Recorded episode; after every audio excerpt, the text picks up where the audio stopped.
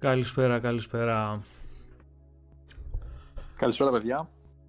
Τι κάνετε ρε αγοριά, πώς είσαστε και κορίτσια; Ελπίζω να είστε όλοι καλά. Επειδή πετάει κάτι μηνυματάκια βασικά το, το YouTube εδώ, πείτε μας μία να ακουγόμαστε ok για να συνεχίσουμε και θα τα πούμε. Λοιπόν, να ξεκινήσουμε.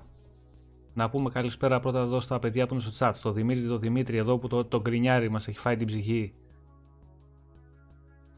το Βασίλη τον Κοβατσί, το Spartan GR, το Βαγγέλη Τριανταφυλλίδη, τον Νικόλα, το Chris Σαμπ, το Χρυσοβαλάντη του Παπαδημητρίου, το Γιάννη, τον Αλέξανδρο Τζουμάνι, το Τζον Κάρ, τον Ηλία, ε, το Relax on Air, τον Χρήστο, τον Τάσο, τον Real Master, τον DMC, τον Κυριάκο, τον ε, Κορδοπίτουλα, τον Άκη που τον έχουμε εδώ στην παρέα μας live, στον Νίκο τον Γαλανοκόπουλο και σε όλα τα παιδιά, παιδιά τώρα αν ξέχασα και κάποιον, στο Γιώργο, στο Μάριο, στο στον Κώστα, το, στο Ρίζο εδώ, στο Γιώργο από τη Νέα Υόρκη. Παιδιά, λοιπόν, μην το τραβάμε πάρα πολύ και έχουμε χαιρετούρε κανένα δύο ώρες.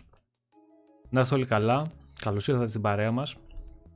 Α κάτσουμε σήμερα λίγο να μιλήσουμε για τα παιχνιδάκια, να μιλήσουμε για το Xbox και για τα cross-gen παιχνίδια που έχουν κυκλοφορήσει το τελευταίο διάστημα και για τα συγκριτικά που έχουν βγει ε, και έχουν προκαλέσει ένα χαμό και μια αναταραχή σχετικά με τις διαφορές που υπάρχουν σε κάποιες εκδόσεις του Series X με το PS5 αλλά και του Series S, το οποίο θα συζητήσουμε λίγο αργότερα και γι' αυτό.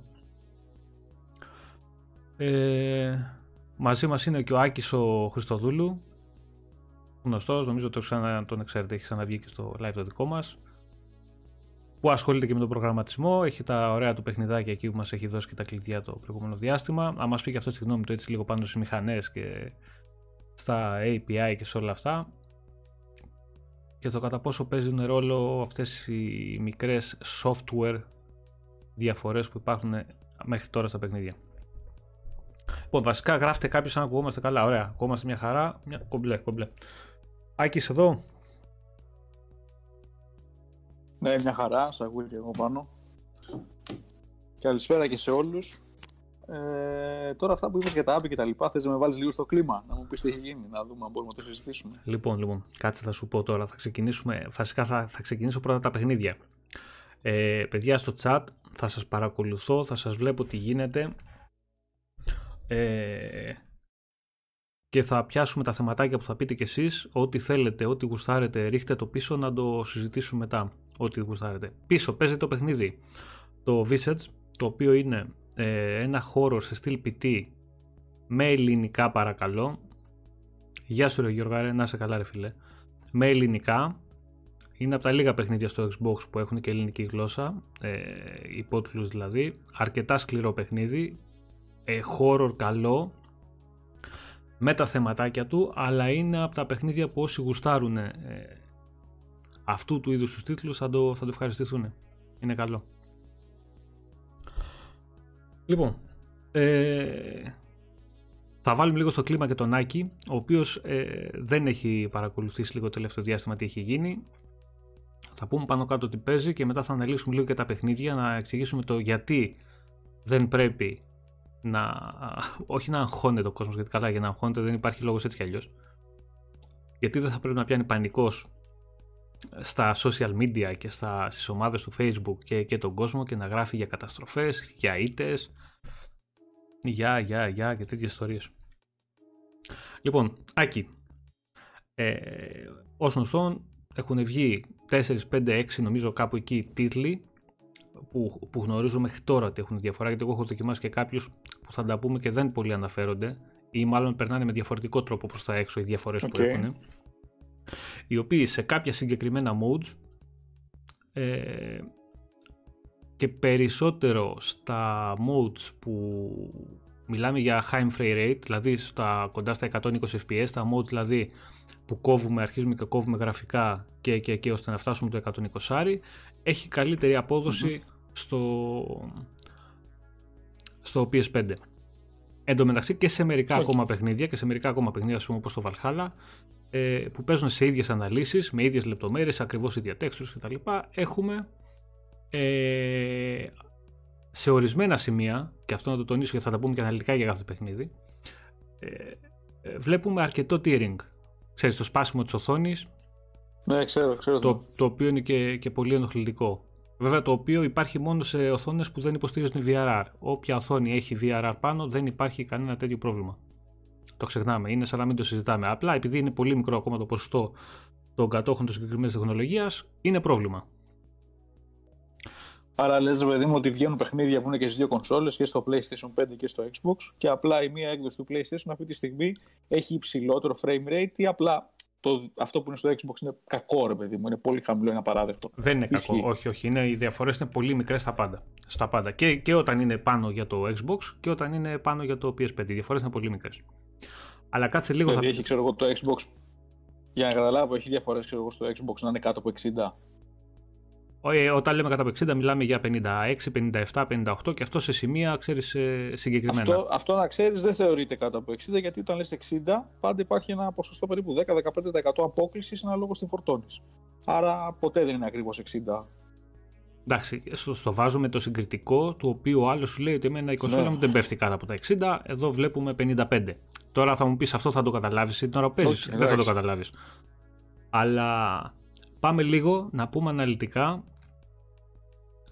ε, παιχνίδι παιχνίδι. Και να πούμε ότι για να δώσουμε λίγο στον κόσμο να καταλάβει ότι δεν είναι τα πράγματα τόσο τραγικά όσο βγαίνουν προς τα έξω και όσο θέλουν ορισμένοι να τα περνάνε προς τα έξω για δικούς τους λόγους.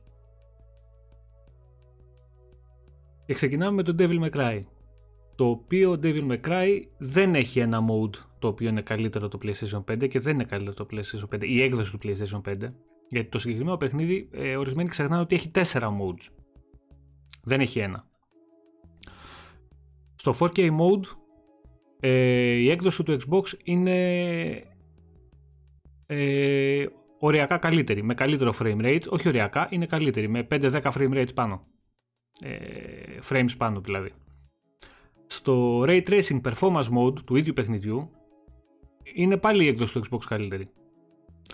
Στο Ray Tracing Quality Mode του ίδιου παιχνιδιού είναι πάλι η έκδοση του Xbox καλύτερη. Μιλάμε πάντα για το Series X, εντάξει.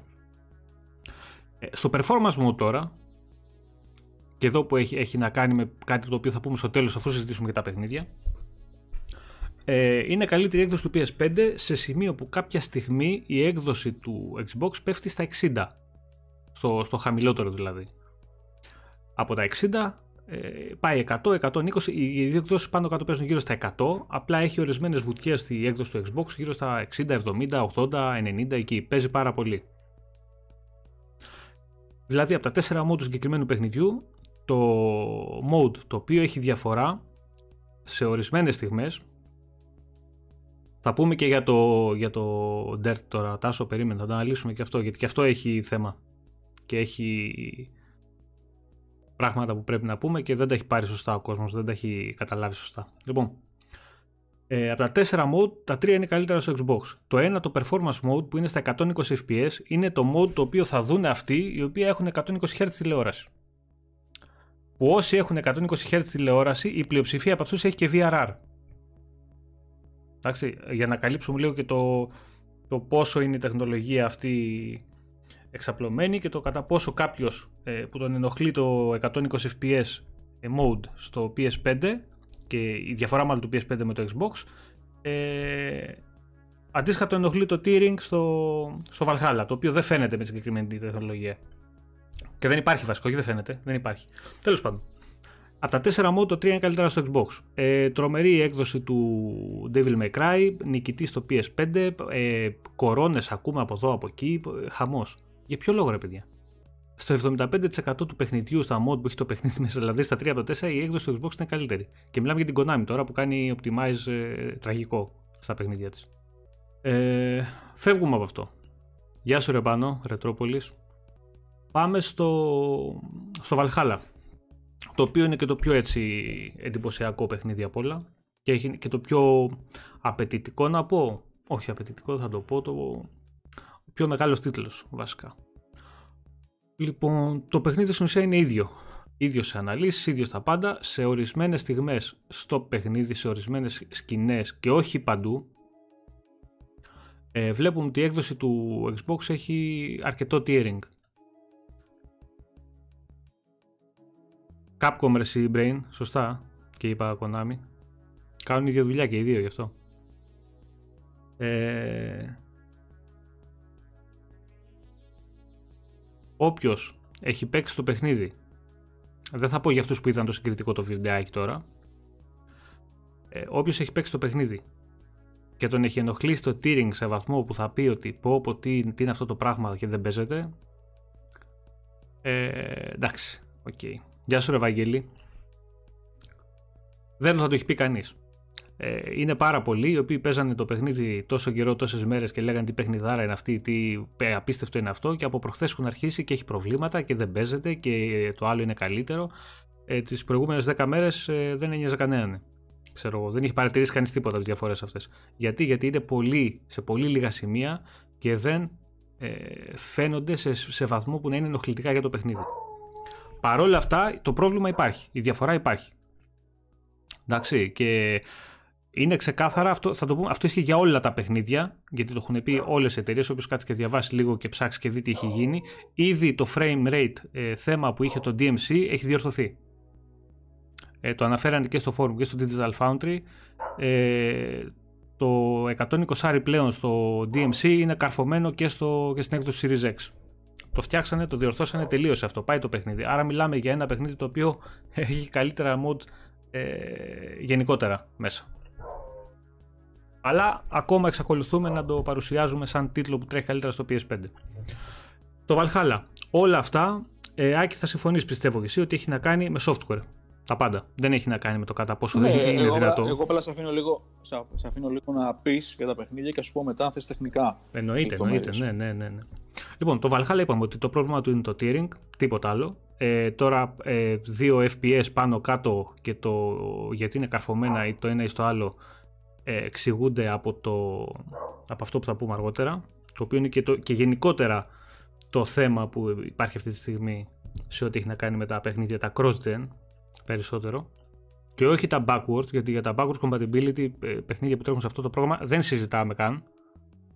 Δεν συζητάμε γιατί άμα πιάσουμε το Warzone, αν πιάσουμε και δούμε ποιότητες στο Warzone ή αν πιάσουμε το... Ε, πείτε τώρα το άλλο το με τα αυτοκινητάκια τώρα στο...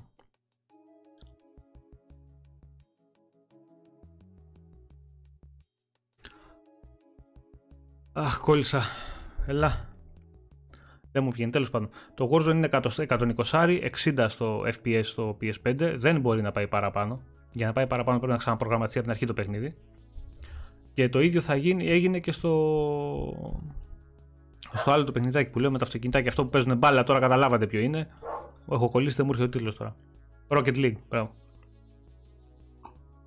Γενικότερα στα backwards compatibility παιχνίδια και τα loading times είναι πολύ πιο μικρά στο, στο Xbox ε, και τρέχουν και αρκετά καλύτερα. Εκτός από μία-δύο περιπτώσεις που τρέχουν σε χαμηλότερη ανάλυση στο PS5 και έχουν καρφωμένα 60 ενώ είναι γύρω στα 56-58 frames στο Xbox με μεγαλύτερη όμως ανάλυση. Τέλος πάντων, έχει να κάνει, Βαγγέλη έχει να κάνει, θα το πούμε μετά με τι έχει να κάνει, γιατί ο κόσμος θα, θα περνάει στον ντούκου.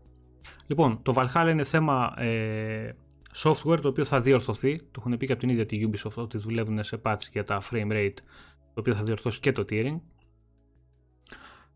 Πάμε στο επόμενο, γιατί έχουμε 4-5 έτσι που θα δώσουμε το, το στίγμα για να ξέρουμε τι μας γίνεται. Και θα συνεχίσουμε μετά να μιλήσουμε για ό,τι γουστάρετε. Λοιπόν, Dirt 5, το οποίο είναι και το πιο πρόσφατο.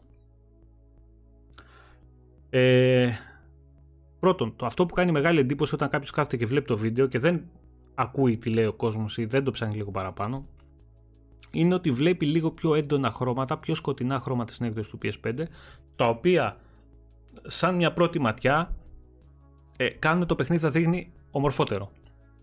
Το πρόβλημα όμως ότι αυτό ε, δεν είναι αυτό που θα δεις σε μια SD τηλεόραση. Είναι θέμα με το SDR capture που έχει η κονσόλα, δηλαδή στην ουσία αυτό έχουν γράψει, έχουν τραβήξει από την κονσόλα ε, και όταν η κονσόλα γράφει σε SDR ε, βγαίνουν πιο σκοτεινή εικόνα του με αποτέλεσμα να χάνονται πάρα πολλές λεπτομέρειες μέσα στο παιχνίδι.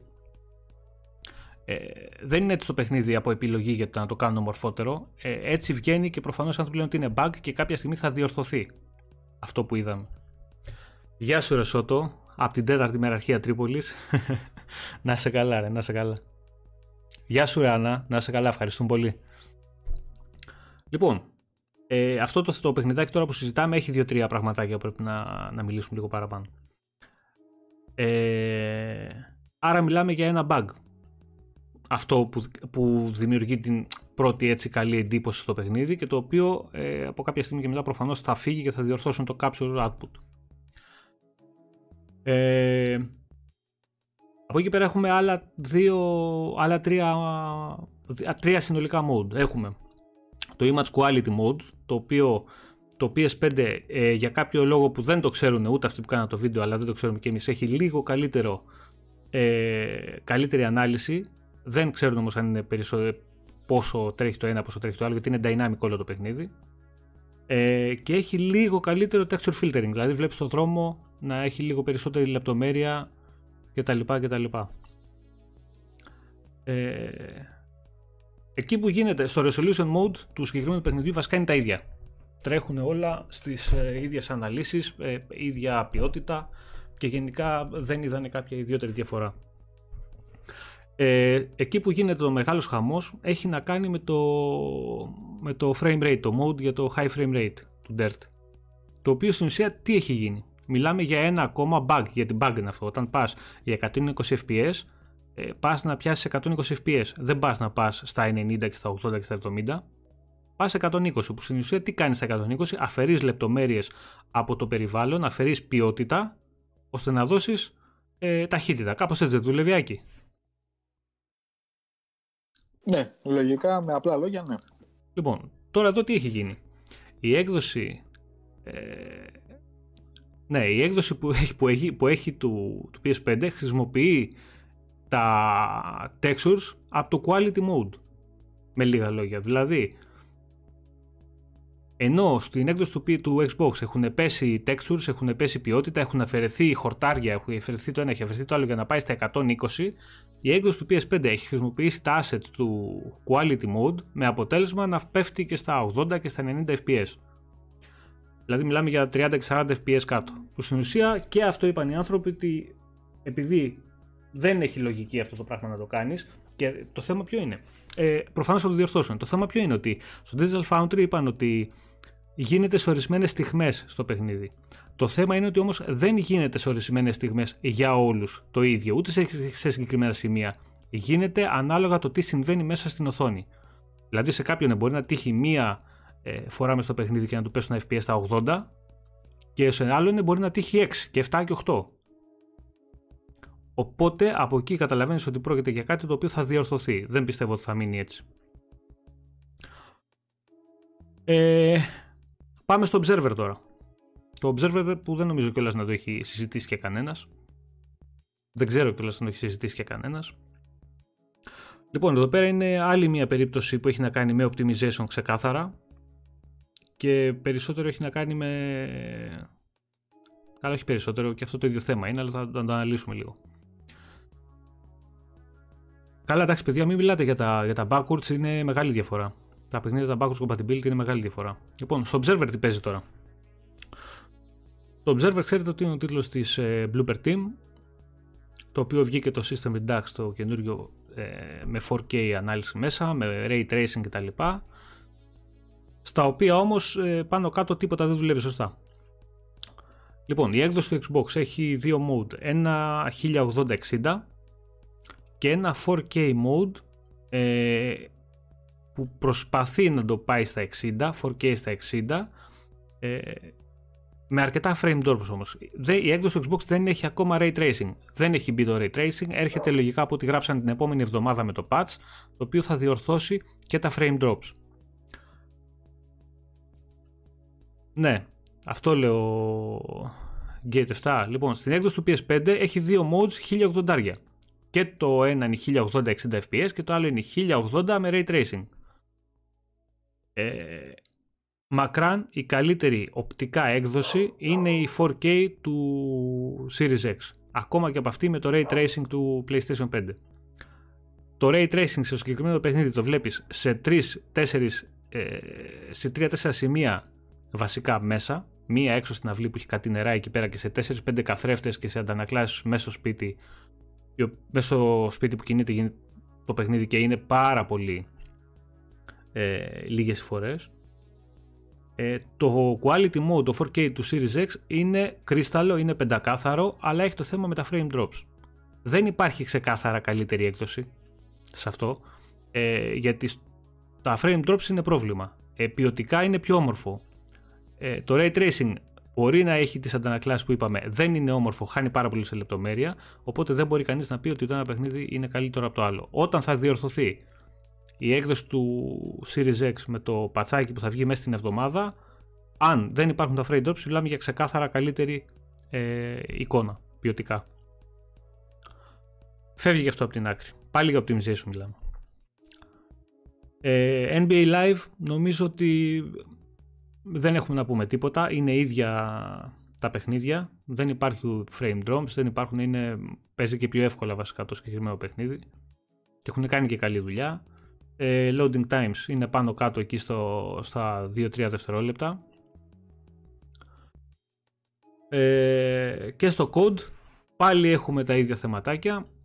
Ε, πάλι στο 120 fps στα, στα mode.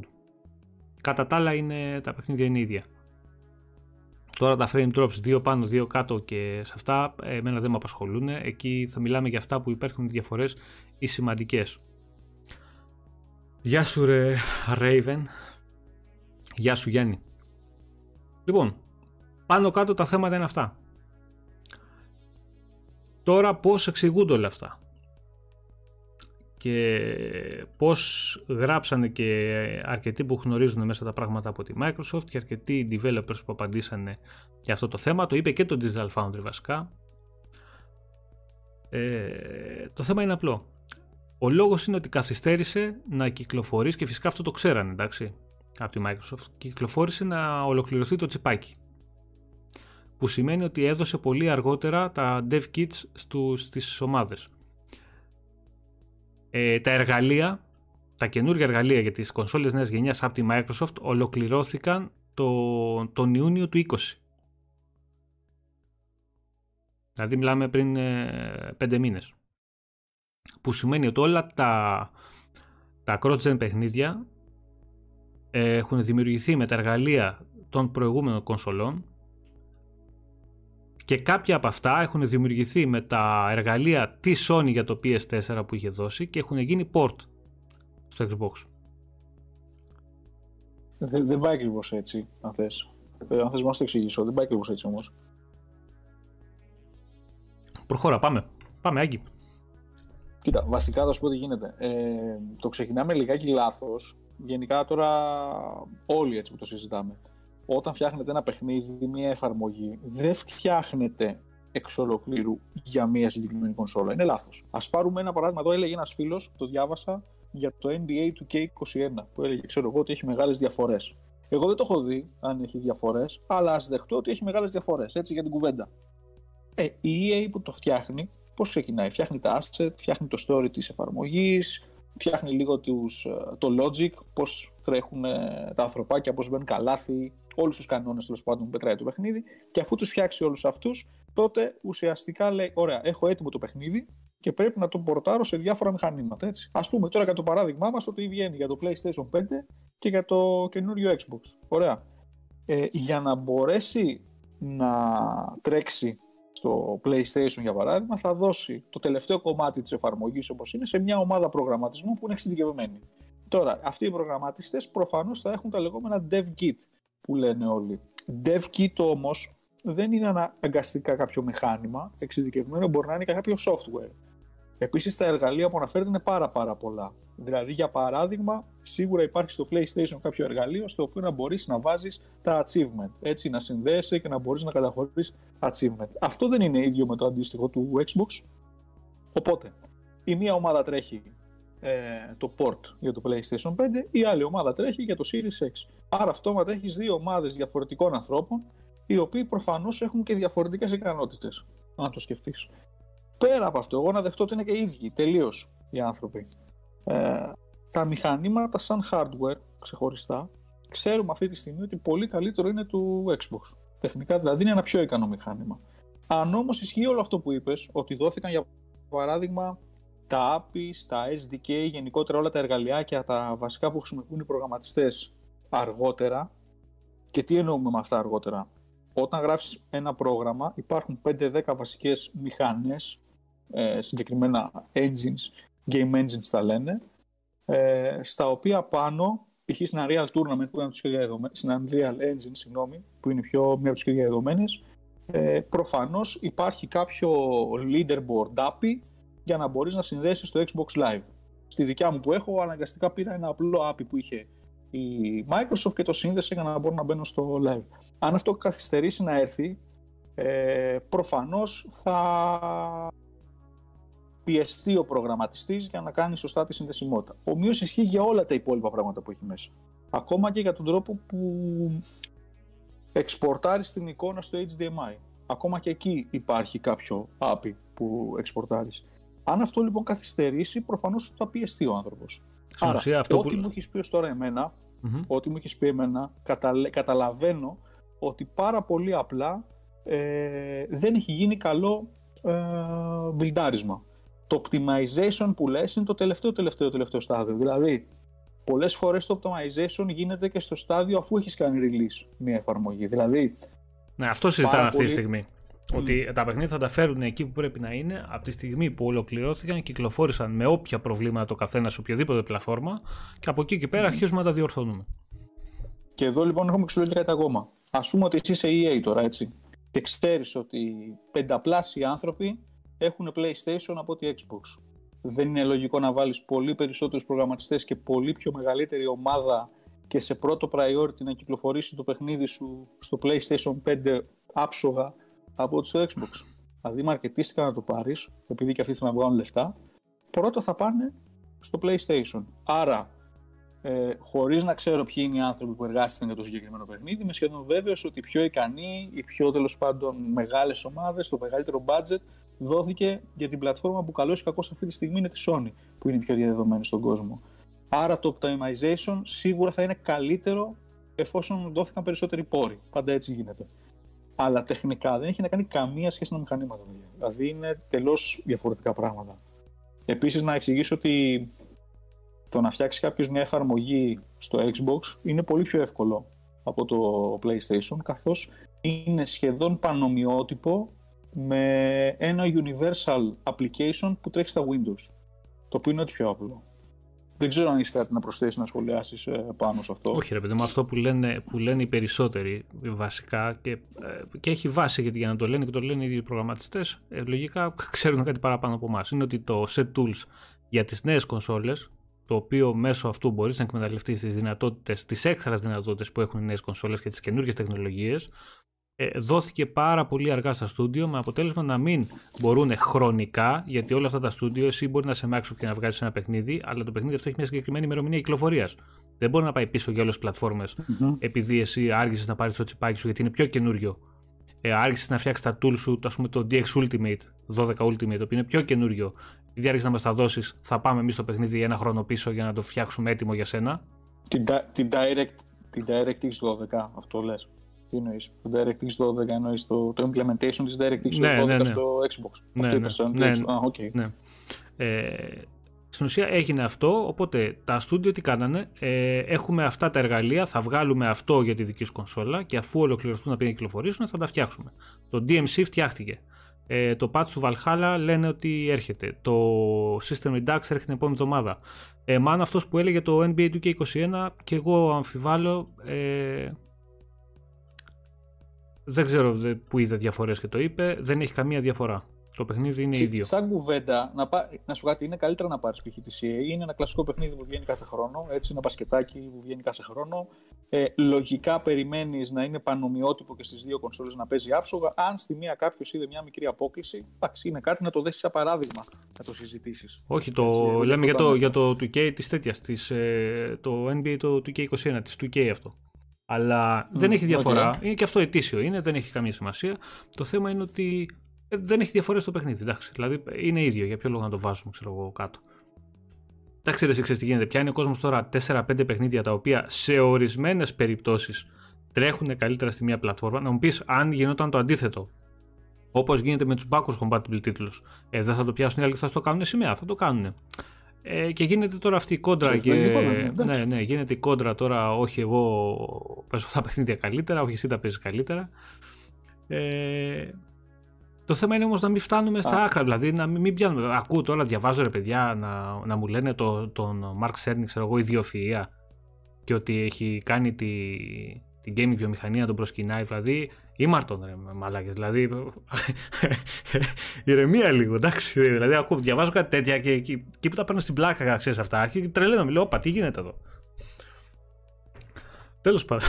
Εντάξει, κοίτα, κοίτα, γενικά για να καταλάβει κάποιος αν κάποιο μηχάνημα, δηλαδή ας το πάρουμε ψυχρά, για να καταλάβουμε αν είναι καλύτερο το PlayStation 5 ή το Xbox, έτσι θα πρέπει να χρειαστεί να περάσει κανένας χρόνος minimum, να δούμε τι παιχνίδια βγήκε στο ένα εργαλείο, τι παιχνίδια βγήκαν στο άλλο, ποια από αυτά ο κόσμος θα προτίμησε το βασικότερο όλων και από εκεί και πέρα τεχνικά να κάτσεις και να τα συγκρίνεις. Ε, εγώ θα σε, θα σε πω λίγο πίσω. Αν συγκρίνεις για παράδειγμα το προηγούμενο λανσάρισμα που είχαμε, το PlayStation 4 Pro και το Xbox One X, όλοι ξεκάθαρα λέγανε, εγώ δεν νομίζω να υπάρχει κάποιος που να αμφιβάλλει γι' αυτό, ότι η πλατφόρμα της ε, Microsoft, όλα τα κοινά παιχνίδια που βγήκαν και στα δύο μηχανήματα ήταν πολύ καλύτερα. Με δεδομένο λοιπόν ότι στη νέα γενιά το Series X αδιαφυσβήτητα δεν υπάρχει κάποιος που να μπορεί να αμφισβητήσει ότι είναι τεχνικά ικανότερο. Ε, με αυτό σαν δεδομένο λοιπόν, τότε η λογική λέει ότι τεχνικά θα απεικονίζονται πολύ καλύτερα στην πλατφόρμα της Microsoft. Τώρα από εκεί και πέρα πώς θα προχωρήσει; Αν ε, τα παιχνίδια, ξέρω εγώ, βγάζει κάποια παιχνίδια πολύ καλύτερα το, η Sony και τα λοιπά τα οποία δεν έρχονται στο Xbox είναι μια άλλη κουβέντα και δεν έχει να κάνει. Όχι ρε, ρε ε... Νίκο, δεν είναι κανένας τυχαίος που δουλεύεις σε τέτοιες εταιρείες και τέτοια πόστα, αλλά εντάξει μην φτάνουμε στα άκρα. Αυτό λέω εγώ, δεν, είναι, δεν θα βγάλουμε άχστο κανέναν, ναι, αλλά να μην φτάνουμε σε, σε ακραίους χαρακτηρισμούς γιατί αυτό το πράγμα τώρα είναι ακραίο. Ε, ε, Άκη, να σου θυμίσω και να θυμίσω και στα παιδιά ότι πάρα πολλοί τίτλοι του Xbox One X που εντάξει, είναι ξεκάθαρα πιο δυνατή κονσόλα και πιο καλά στημένη από το PS4 Pro ε, τρέχανε χειρότερα στο, ε, με το λανσάρισμα στο One X π.χ. το Resident Evil 3 και κάποια άλλα παιχνίδια τα οποία μετά από μία εβδομάδα ε, πατσαρίστηκε και πήγε στα ίδια frames π.χ. με πολύ καλύτερη ανάλυση. Όταν βγήκε ναι. είχαμε πάλι τα ίδια. Δηλαδή, όπα το παιχνίδι και γιατί και μα μου και το PS4 Pro πώς γίνεται να το τρέχει καλύτερα. Ε, πέρασε μια εβδομάδα και ήρθε η καλύτερη έκδοση στο Xbox. Είναι marketing, είναι τεμπελιά, δεν ξέρω τι είναι. Να σου πω ένα παράδειγμα λίγο, για να γελάσουμε και λίγο έτσι. Εγώ φτιάχνω τώρα τον κοφρέτο, το παιχνιδάκι που είναι 16 bit Η αρχιτεκτονική του είναι τέτοια που θα έπαιζε στο Super Nintendo θεωρητικά. Ωραία αν τώρα αυτή τη στιγμή ένα πρόβλημα που έχω εγώ γενικότερα, το οποίο έχουν όλοι οι developers, έτσι, ανεξαρτήτως ποιότητας του παιχνιδιού, έτσι, ε, είναι αυτά τα frames per second. Έτσι. Υπάρχει αυτή η λογική που εγώ δεν την καταλαβαίνω γενικότερα, δηλαδή δεν καταλαβαίνω γιατί πρέπει Sony και D ένα παιχνίδι να βγαίνει με άνω των 60 frames, να θέσει σαν όριο το 60 frames, αλλά όχι ότι όσο παραπάνω έχεις είναι και τόσο καλύτερο. Τέλος πάντων. Το δικό μου αυτό παιχνιδάκι λοιπόν, το οποίο αν το buildάρεις είναι περίπου 200 MB, αν το τρέξεις τώρα σε ένα Windows PC που έχω βασικό και κάνω όλη τη δουλειά του 2012 με κάρτα γραφικών αστεία για τα σημερινά δεδομένα ε, από 60 frames το δευτερόλεπτο από ό,τι στο Xbox. Εγώ έχω για να τεστάρω ένα Xbox One X. Άρα θα μπορούσε κάποιος να πει ότι το μηχάνημα, αν το πάρει δηλώσεις αφελώς, είναι χειρότερο από ένα απλό PC. Όχι. Σημαίνει ότι εγώ αυτή τη στιγμή δεν έχω κάνει καθόλου καλά τη δουλειά που πρέπει να κάνω αυτό το optimization ώστε να το φτάσω σε σημείο που θα πρέπει να λειτουργεί σωστά. Και το optimization λίγο σε βαρετά κομμάτια για τον κόσμο, ουσιαστικά τι σημαίνει; Ότι όλες οι ρουτίνες που εκτελούνται πρέπει να εκτελούνται με τέτοια σειρά ώστε να μην επιβαρύνεται ούτε η κάρτα γραφικών σου στο input-output, δηλαδή στο πώς μεταδίδεται η πληροφορία από τον επεξεργαστή στην κάρτα γραφικών και να απεικονίζεται στην ε, οθόνη, όλη αυτή η ροή γίνεται με ομαλό τρόπο. Αν δεν την κάνεις με ομαλό τρόπο, δηλαδή αν εγώ για παράδειγμα, πούμε παράδειγμα, ας πούμε, ότι πατώντας το κουμπί έχω βάλει να γίνονται 10 πράγματα ταυτόχρονα. Έτσι, το οποίο είναι λάθος αυτό το πράγμα. Τότε δημιουργούνται λεγόμενα bottlenecks. Η πληροφορία πάει να διοχετευτεί συνολικά σε κάποια σημεία, οπότε εκεί ε, φορτώνει το σύστημα, δεν γίνεται καλή διαχείριση, οπότε πέφτουν και τα frames γιατί καθυστερούν να απεικονιστούν. Αυτό είναι το τι σημαίνει optimization, αυτό είναι το tiering που αναφέρατε, είναι κλασικό πρόβλημα ε, και πάντα φταίει ο developer. Ναι, ναι εντάξει. Και δεν δε πιστεύω ότι είναι θέμα τεμπελιάς. Είναι θέμα ότι από τη στιγμή που πιέζομαι, ε, βέβαια στη συγκεκριμένη περίπτωση τώρα, αν ισχύει, γιατί παιδιά, εμείς δεν μπορούμε να είμαστε σίγουροι για να ξέρουμε ότι ε, όντως αυτός είναι ο λόγος. Λέμε τι λένε οι developers, τι, τι λένε από το Digital Foundry που ξέρουν τα πράγματα και αυτοί λίγο καλύτερα γιατί η δουλειά τους είναι αυτή. Δηλαδή τα, τα συγκριτικά, ε, ο κόσμος κατά ένα πάρα πολύ μεγάλο ποσοστό από αυτούς περιμένει να τα δει. Γιατί έχουν όχι περισσότερα στοιχεία, έχουν πολύ περισσότερη, καλύτερη ανάλυση στα στοιχεία που έχουν, ακόμα και λιγότερα να είναι κάποιες φορές. Τέλος πάντων. Εντάξει, και ο ένας ο πιο μεγάλος στο Digital Foundry είναι τέτοιος. Είναι ηλεκτρονικός μηχανικός. Ο άνθρωπος είναι τρελά εξειδικευμένος, ξέρει. Mm-hmm. Το θέμα είναι ότι εμείς αυτό που έλεγα ότι δεν ξέρουμε αν είναι όντως θέμα των, ε, των tools, των εργαλείων που άργησε να διαθέσει η Microsoft στους προγραμματιστές, ε, αν είναι θέμα δυναμικότητας, που δεν πιστεύω ότι θα είναι θέμα δύναμης μάλλον της κονσόλας, ή είναι τεμπελιά των developers. Αυτό δεν το ξέρει ποτέ κανείς. Ή είναι μαρκετίστικο κόλπο ότι όπα πάμε να βγάλουμε την έκδοση που εγώ δεν το πιστεύω προσωπικά. Μπορεί να έχει γίνει σε πολύ λίγες περιπτώσεις, αλλά δεν πιστεύω ότι τώρα παίζει κάτι τέτοιο. Γιατί σε δύο από αυτά τα παιχνίδια. Ε, Άκη, ας πούμε το, το Valhalla και το Dirt 5, το Xbox ήταν leading platform στο marketing. Δηλαδή διαφημίστηκαν στην πλατφόρμα του Xbox. Ε, σαν τίτλοι ξέρεις, που θα δείξουν τις δυνατότητες της κονσόλας. Και τα δύο. Όχι ότι δεν τις δείξανε μέχρι σε κάποιο βαθμό. Γιατί, κάτσε, το, το Valhalla αυτή τη στιγμή της, uh, τώρα που βγήκε δηλαδή είναι χειρότερο στο Xbox. Ναι, είναι χειρότερο, δεν είναι χειρότερο. Σε, ορισμένα, σε ορισμένες στιγμές έχει αρκετό tearing. Αλλά λέω, σε ορισμένες στιγμές, δηλαδή πρέπει να παίξεις δύο ώρες για να σου τύχει για, για δύο δευτερόλεπτα.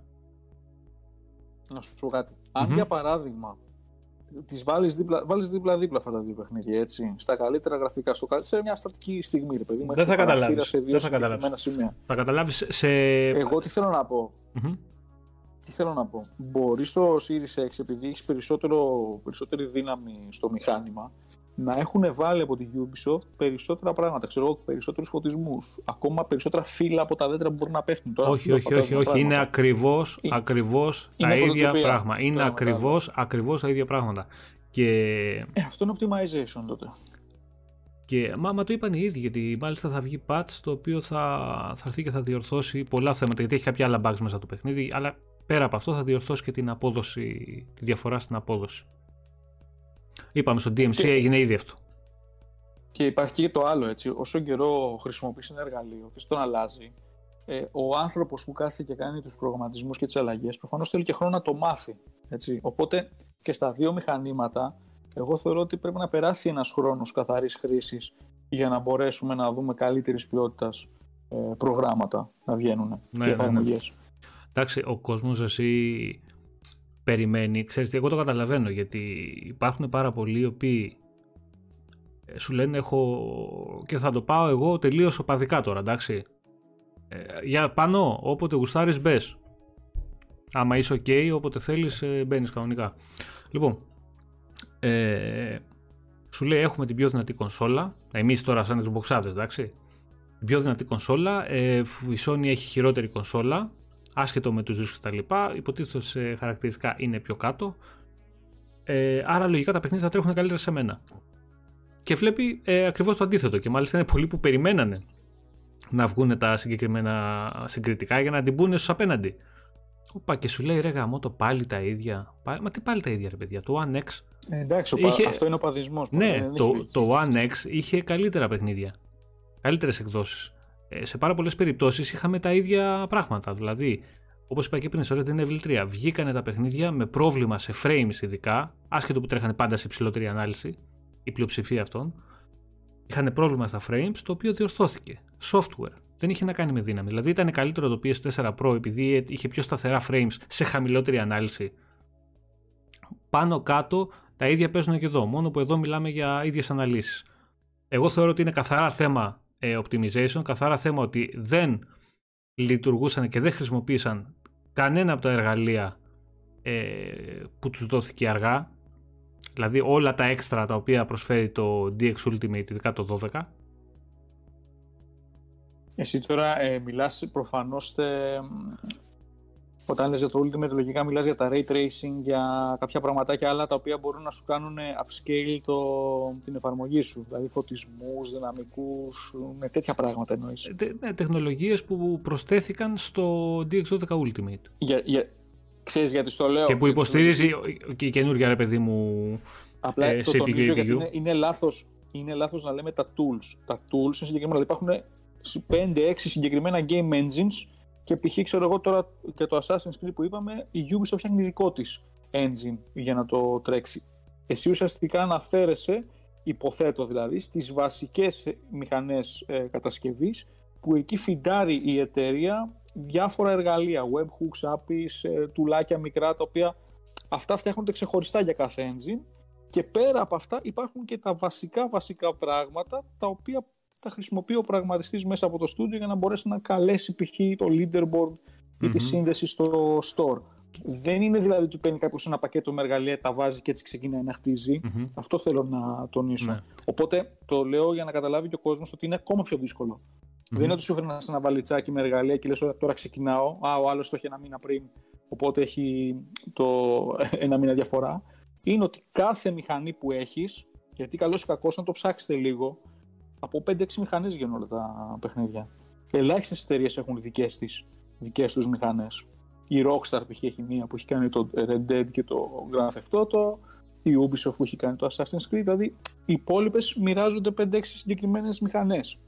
Εντάξει, είναι, είναι, κάπου εκεί είναι. Μπορεί να είναι λίγος παραπάνω. Αλλά... Γιώργο, ευχαριστούμε πολύ, ρε φίλε. Να είσαι καλά. Να είσαι καλά. Χαιρετίσματα και στη Νέα Υόρκη. Έλα μου. Εγώ στο λέω γιατί είναι κλασικό παράδειγμα ότι κάποιος φτιάχνει, ρε παιδί μου, τώρα έχω κολλήσει τη τη μηχανή να σου πω. Φτιάχνει, ξέρω εγώ, ένα παιχνιδάκι και λέει: Ωραία, ας το εξπορτάρω και ας το βγάλω. Μία έκδοση για το Switch, μία για το Xbox, μία για το PlayStation, μία για το PC, μία για το Steam. Πάρτο. Και απλά αλλάζουν οι exporters. Αυτό είναι mm-hmm. σύνηθες. Σε πιο μικρούς τίτλους, έτσι. Αλλά στα πολύ μεγάλα αναγκαστικά κάποιος φτιάχνει δικό του, για του μηχανή. Mm-hmm. Ναι, ναι, ναι. Ε, αυτό για να καταλάβει ο κόσμος, εγώ τι θέλω να πω, ότι ούτε να τρελαίνεται κανείς τώρα με, το, με τις διαφορές, ούτε αν βγει κάποιο παιχνίδι μεθαύριο στο Xbox και έχει διαφορά στην ποιότητα ή στα frames θα τρελαθεί κάποιος και να αρχίσει να πανηγυρίζει, γιατί οι κονσόλες και γενικότερα το hardware δεν, δεν το έχουν μάθει ακόμα οι developers τις δυνατότητες κάθε κονσόλας ακόμα θα, αυτό που είπες και εσύ, θα χρειαστεί ε, τουλάχιστον ένας χρόνος ακόμα να δουλευτεί και να δούμε παιχνίδια πάνω σε αυτό. Α πούμε, παράδειγμα, είναι και ο δίσκος του PS5. Ο δίσκος υποτίθεται του PS5 SSD έχει διπλάσιο ε, input-output από του Xbox. Σωστά; Στα νούμερα αυτό είναι. Μιλάμε για διπλάσιο από τα 5,6 νομίζω κάτι τέτοιο. Αυτό είναι μεγάλη κουβέντα. Σου λέω για, για, για, άκου να δεις τώρα για τα καθαρά νούμερα σου λέω. Ας πούμε το input output λέω ότι είναι 9, κάτι ξέρω εγώ κάπου εκεί στο PS5 και 5, κάτι στο Series X. Η διαφορά στα παιχνίδια είναι πέρα του είσαι ορισμένα, δεν μιλάμε για τα backwards, το οποίο εντάξει τα κρατάει πίσω το σύστημα που τα τρέχει η Sony. Ε, στο Series X είναι πολύ πιο γρήγορα, αλλά τα cross-gen παιχνίδια και αυτά που βγήκανε τώρα για τις καινούριες κονσόλες, ε, κάποια είναι τα περισσότερα μάλλον με ένα, δύο, τρία δευτερόλεπτα καλύτερα, μάλλον φορτώνουν πιο γρήγορα στο PS5 και κάποια τρέχουν ακόμα καλύτερα και στο πιο γρήγορα μάλλον στο Series ναι. X. Δηλαδή, αυτό αυτό δεν, δείχνει. Αυτό, αυτό δείχνει ότι, δεν, ότι, ότι δεν, ε, για μένα ότι δεν έχει γίνει ακόμα ούτε ο δίσκος του PS5 optimize ώστε να εκμεταλλευτούν την ταχύτητα. Εγώ θα σου πω κάτι πιο απλό. Εγώ, mm-hmm. εγώ το πιστεύω από την αρχή που τα είχα δει τα χαρακτηριστικά είναι τεράστιο μαρκετίστικο τρικ αυτό που είναι στο PlayStation 5 με αυτό το σκληρό δίσκο. Γιατί το input-output δεν έχει να κάνει κυρίως με το σκληρό δίσκο. Είναι πολύ σημαντικό. Έχει να κάνει με όλο το υπόλοιπο υποσύστημα που έχεις. Και κυρίως με το πώς μεταφέρεται η πληροφορία σου στη RAM, από τη RAM σε επεξεργαστές και στα υπόλοιπα τσιπάκια που έχεις. Αυτή είναι η λογική. Γι' αυτό και αν είχες δει κάποια παιχνίδια που είχαν κάνει τεστ, τα έβλεπες φορτώνανε πιο γρήγορα στο Series X. Που, OK, έχει ένα σκληρό δίσκο λίγο πιο αργό. Το οποίο είναι τόσο αμεληταία η ταχύτητα που πραγματικά είναι αστεία. Αν ίσχυε ότι όλο το, το, όπως το, λένε, το PlayStation 5 είχε τόσο πιο high-tech σκληρό δίσκο και ότι επειδή από το σκληρό δίσκο μεταφέρεται ταχύτητα και γίνονται όλα πολύ πιο γρήγορα και πολύ καλύτερα, τότε θα πρέπει να βλέπουμε τεράστιες διαφορές. Δηλαδή θα πρέπει να βλέπεις να σου βάζει τυχαία τροσιλό το Valhalla να το φορτώνει το PlayStation 5 σε 10 δευτερόλεπτα και το Series X το φορτώνει σε 40 αν ήταν τέτοια η διαφορά. που λέγανε. Μα αυτό λέγω ότι, δεν ότι, γίνεται, σε ένα έτσι. χρόνο, ότι σε ένα χρόνο, αν δεν το δούμε αυτό ή αν δεν γίνει αυτό, ε, θα πούμε ξεκάθαρα ότι. ε, Μα οκ, τεχνικά δεν γίνεται. Για... Οι υπολογιστές λειτουργούν από τότε που έχουν εφευρεθεί με πολύ συγκεκριμένο τρόπο. Δεν γίνεται. Ο σκληρός δίσκος, δηλαδή αυτό που πήγαν να περάσουν ότι λειτουργεί σαν προσωρινή μνήμη, χαίρομαι πολύ. Όλοι οι σκληροί δίσκοι από την εποχή του Windows 95 λειτουργούν με προσωρινή μνήμη το σκληρό δίσκο. Δεν έχει να κάνει. Είναι υποκατάστατο της RAM. Η RAM είναι που παίζει σημαντικό ρόλο και το πώς έχει στήσει τον επεξεργαστή, το κύκλωμά σου, το σχεδιασμό των κυκλωμάτων σου, ώστε πολύ γρήγορα να μεταφέρουν τις πληροφορίες με χαμηλή θερμοκρασία και να μπορούν να αποδώσουν. Ο σκληρός δίσκος δεν παίζει κανένα ρόλο. Εγώ το μόνο θε- πλεονέκτημα μπορώ να θεωρήσω με τους σκληρού δίσκους που έχουν και οι δύο εταιρείες και γι' αυτό το κάνανε είναι γιατί πολύ απλά όταν έχεις πολύ μεγάλα asset, γραφικά για παράδειγμα, ε, ήχους, ε, γιατί τώρα μιλάμε για μουσική ξέρω εγώ με surround ήχους, γραφικά που είναι τεράστια και απεικονίζονται σε 4K κτλ. Οπότε οι σκληροί δίσκοι βοηθάνε επειδή δεν επειδή έτσι όπως έχουν εξελιχθεί και οι SSD πολύ γρήγορα μεταφέρονται οι πληροφορίες από το ένα σημείο, από το ένα κουτάκι που έχει εγγραφεί στο άλλο, ε, απλά στα φορτώνει στη RAM πιο γρήγορα. Αυτό. Δεν ειναι Μμμ. κάτι παραπάνω. Εντάξει, οι διαφορές. Κάνετε, παιδιά. Καλό στον πάχο. Καλό ήταν. Πώς πάει. Πού είσαι, πάχο μου, κάτσε να σε δυναμώσω λίγο. Για μιλά λίγο. Ναι, άμα, να με δυναμώσεις. Άμα έχεις θέμα με τη σύνδεσή μου, να έρθω και Όχι, να σε ξαναμπω, ξέρεις. ακούω μπόμπα, μια χαρά. Και καθαρά και Ναι, δυνατά. Ωραία, ωραία, ωραία μια. Κάτσε και να σε δυναμώσω λίγο παραπάνω. Έχεις να πεις κάτι σε αυτά, προφανώς άκουγες και εσύ τώρα απ' έξω. Όχι, σας άκουγα και μάλιστα σας άκουσα και λίγο στη, στην αρχή τέτοιο, γιατί είχα σηκωθεί, κοιμόμουν. Σας άκουσα λίγο στην αρχή, άφησα ένα εξάλεπτο, εφτάλεπτο που δεν σας άκουγα και μετά σας ακούω συνέχεια. Τι να πω, για, το, για την εικόνα τώρα θέλω να σου πω, γιατί για τα τεχνικά δεν θα μπω εγώ. Διαδικασία, εντάξει, έχουμε τον Άκη. Αλλά για την εικόνα που έχουμε αυτή τη στιγμή από τις δύο κονσόλες, είναι ότι δεν υπάρχει αξιοποίηση των δυνατοτήτων τους σε πολύ μεγάλο βαθμό, πράγμα το οποίο είναι πολύ λογικό, μιας και είναι αρχή της, ε, της νέας γενιάς. Μιλάμε τώρα ότι έχουμε φαγωθεί για δύο κονσόλες που έχουν βγει λιγότερο από μήνα. Τι, τι μήνα, ούτε ξέρω εγώ 15 μέρες δεν είναι. Το PlayStation έχει Οπότε- 4 μέρες, κακομίρι. Ε, α, όχι, έχει βγει από τις 12. Έχει Sorry, τέσσε- 12. 10 μέρες. Αυτό- Καλά λες. Ε, ναι, εντάξει, έχει τέσσερις μέρες στην, στην Ελλάδα, ξέρω εγώ. Γεια σας παιδιά, γεια σας σε όλους. Ε... Εντάξει, τώρα τα υπόλοιπα νομίζω ότι ξέρεις, είναι, είναι θέμα. Κοίτα να δεις τώρα και ο κόσμος έχει δίκιο. Είναι. Ε, περιμένει πώς και πώς τη νέα γενιά. Και δικαίως την περιμένει γιατί η προηγούμενη γενιά δεν ήταν καλή από άποψη hardware. Εγώ το φωνάζω συνέχεια αυτό. Ε, Βεβαίως υπήρχαν οι mid-gen αναβαθμίσεις ε, στα, στις δύο με- μεγάλες κονσόλες, το PS4 Pro και το One X. Αλλά όσο και να το κάνεις, εντάξει, πολλοί καταρχήν δεν πήγαν σε αυτές τις τις ανανεώσεις. Και κατά δεύτερον, ε, δεν ήταν και κάτι το, το groundbreaking σε σχέση με τις αρχικές. Είχαν απλά πιο ανεβασμένες GPU. Οι οποίες όμως κρατούσε πίσω η CPU. Οπότε εντάξει, είναι πολύ λογικό το ότι ο κόσμος περιμένει πώς και πώς τη, τη νέα γενιά. Παίρνει ήδη μια γεύση. Μου κάνει και εντύπωση λίγο το γεγονός ότι δεν το έχουν πέσει στα σαγόνια. Δηλαδή τώρα το να βλέπεις ε, παιχνίδια σαν το Valhalla στα 60 FPS. Αυτό είναι για κονσόλες ήταν πάντα όνειρο θερινής νυχτός. Ε, και 4K και όλα και τα λοιπά, όλα μας δηλαδή να τα συνδυάζουν έτσι. Μμμ. Ε, αλλά εντάξει, καταλαβαίνεις ότι ο καθένας όταν ε, ρίχνει κάποια λεφτά περιμένει το μέγιστο στο συντομότερο Εντάξει, δυνατό εμείς, χρόνο. εμείς Και- έχουμε πει πάνω ότι το, το έχουμε πει και στα προηγούμενα cast ότι τον επόμενο χρόνο ε, όλοι μας, δηλαδή όποιος πάρει PS5, όποιος πάρει Series X ή Series S θα τη βγάλει με τα παιχνίδια της προηγούμενης γενιάς. Δηλαδή τα 2, 3, 4 τίτλοι που θα Ισχύει. κυκλοφορήσουν στη χρονιά δεν είναι 0. Δηλαδή, και από 15 ώρες ο καθένας θα είναι. Συμφωνώ Μιλάμε για, πολύ. μιλάμε για 60 ώρες παιχνιδιού. Εμείς μέσα στο χρόνο θα παίξουμε ε, 1500 ώρες minimum ο καθένας. Δηλαδή θα φτάσουν άλλοι κάτι χιλιάδες. Λοιπόν, Ναι, ναι. άρα το, η συντριπτική πλειοψηφία των ωρών που θα αφιερώσουμε στο gaming θα είναι με παιχνίδια της προηγούμενης γενιάς. Σε αυτό το Σίγουρα. διάστημα τι σημαίνει; Ότι η, την πλειοψηφία αυτών των παιχνιδιών θα την παίξει καλύτερα στο Xbox.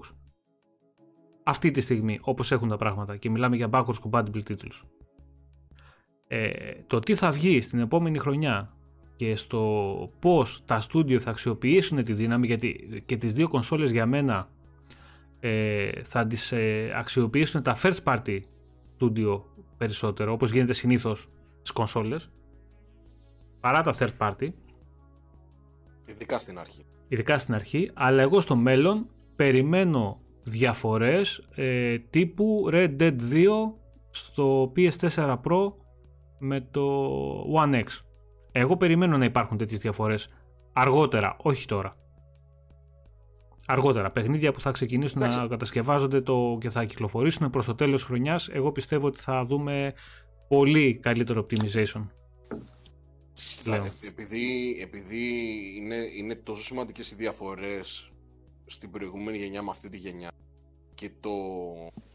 πώς θα το πούμε τώρα ρε παιδί η, η αναβαθμισμένη εμπειρία που λαμβάνει ο gamer φαίνεται ήδη ακόμα για τα παιχνίδια της προηγούμενης γενιάς τα οποία αποκλείεται κανείς να τα έχει παίξει όλα.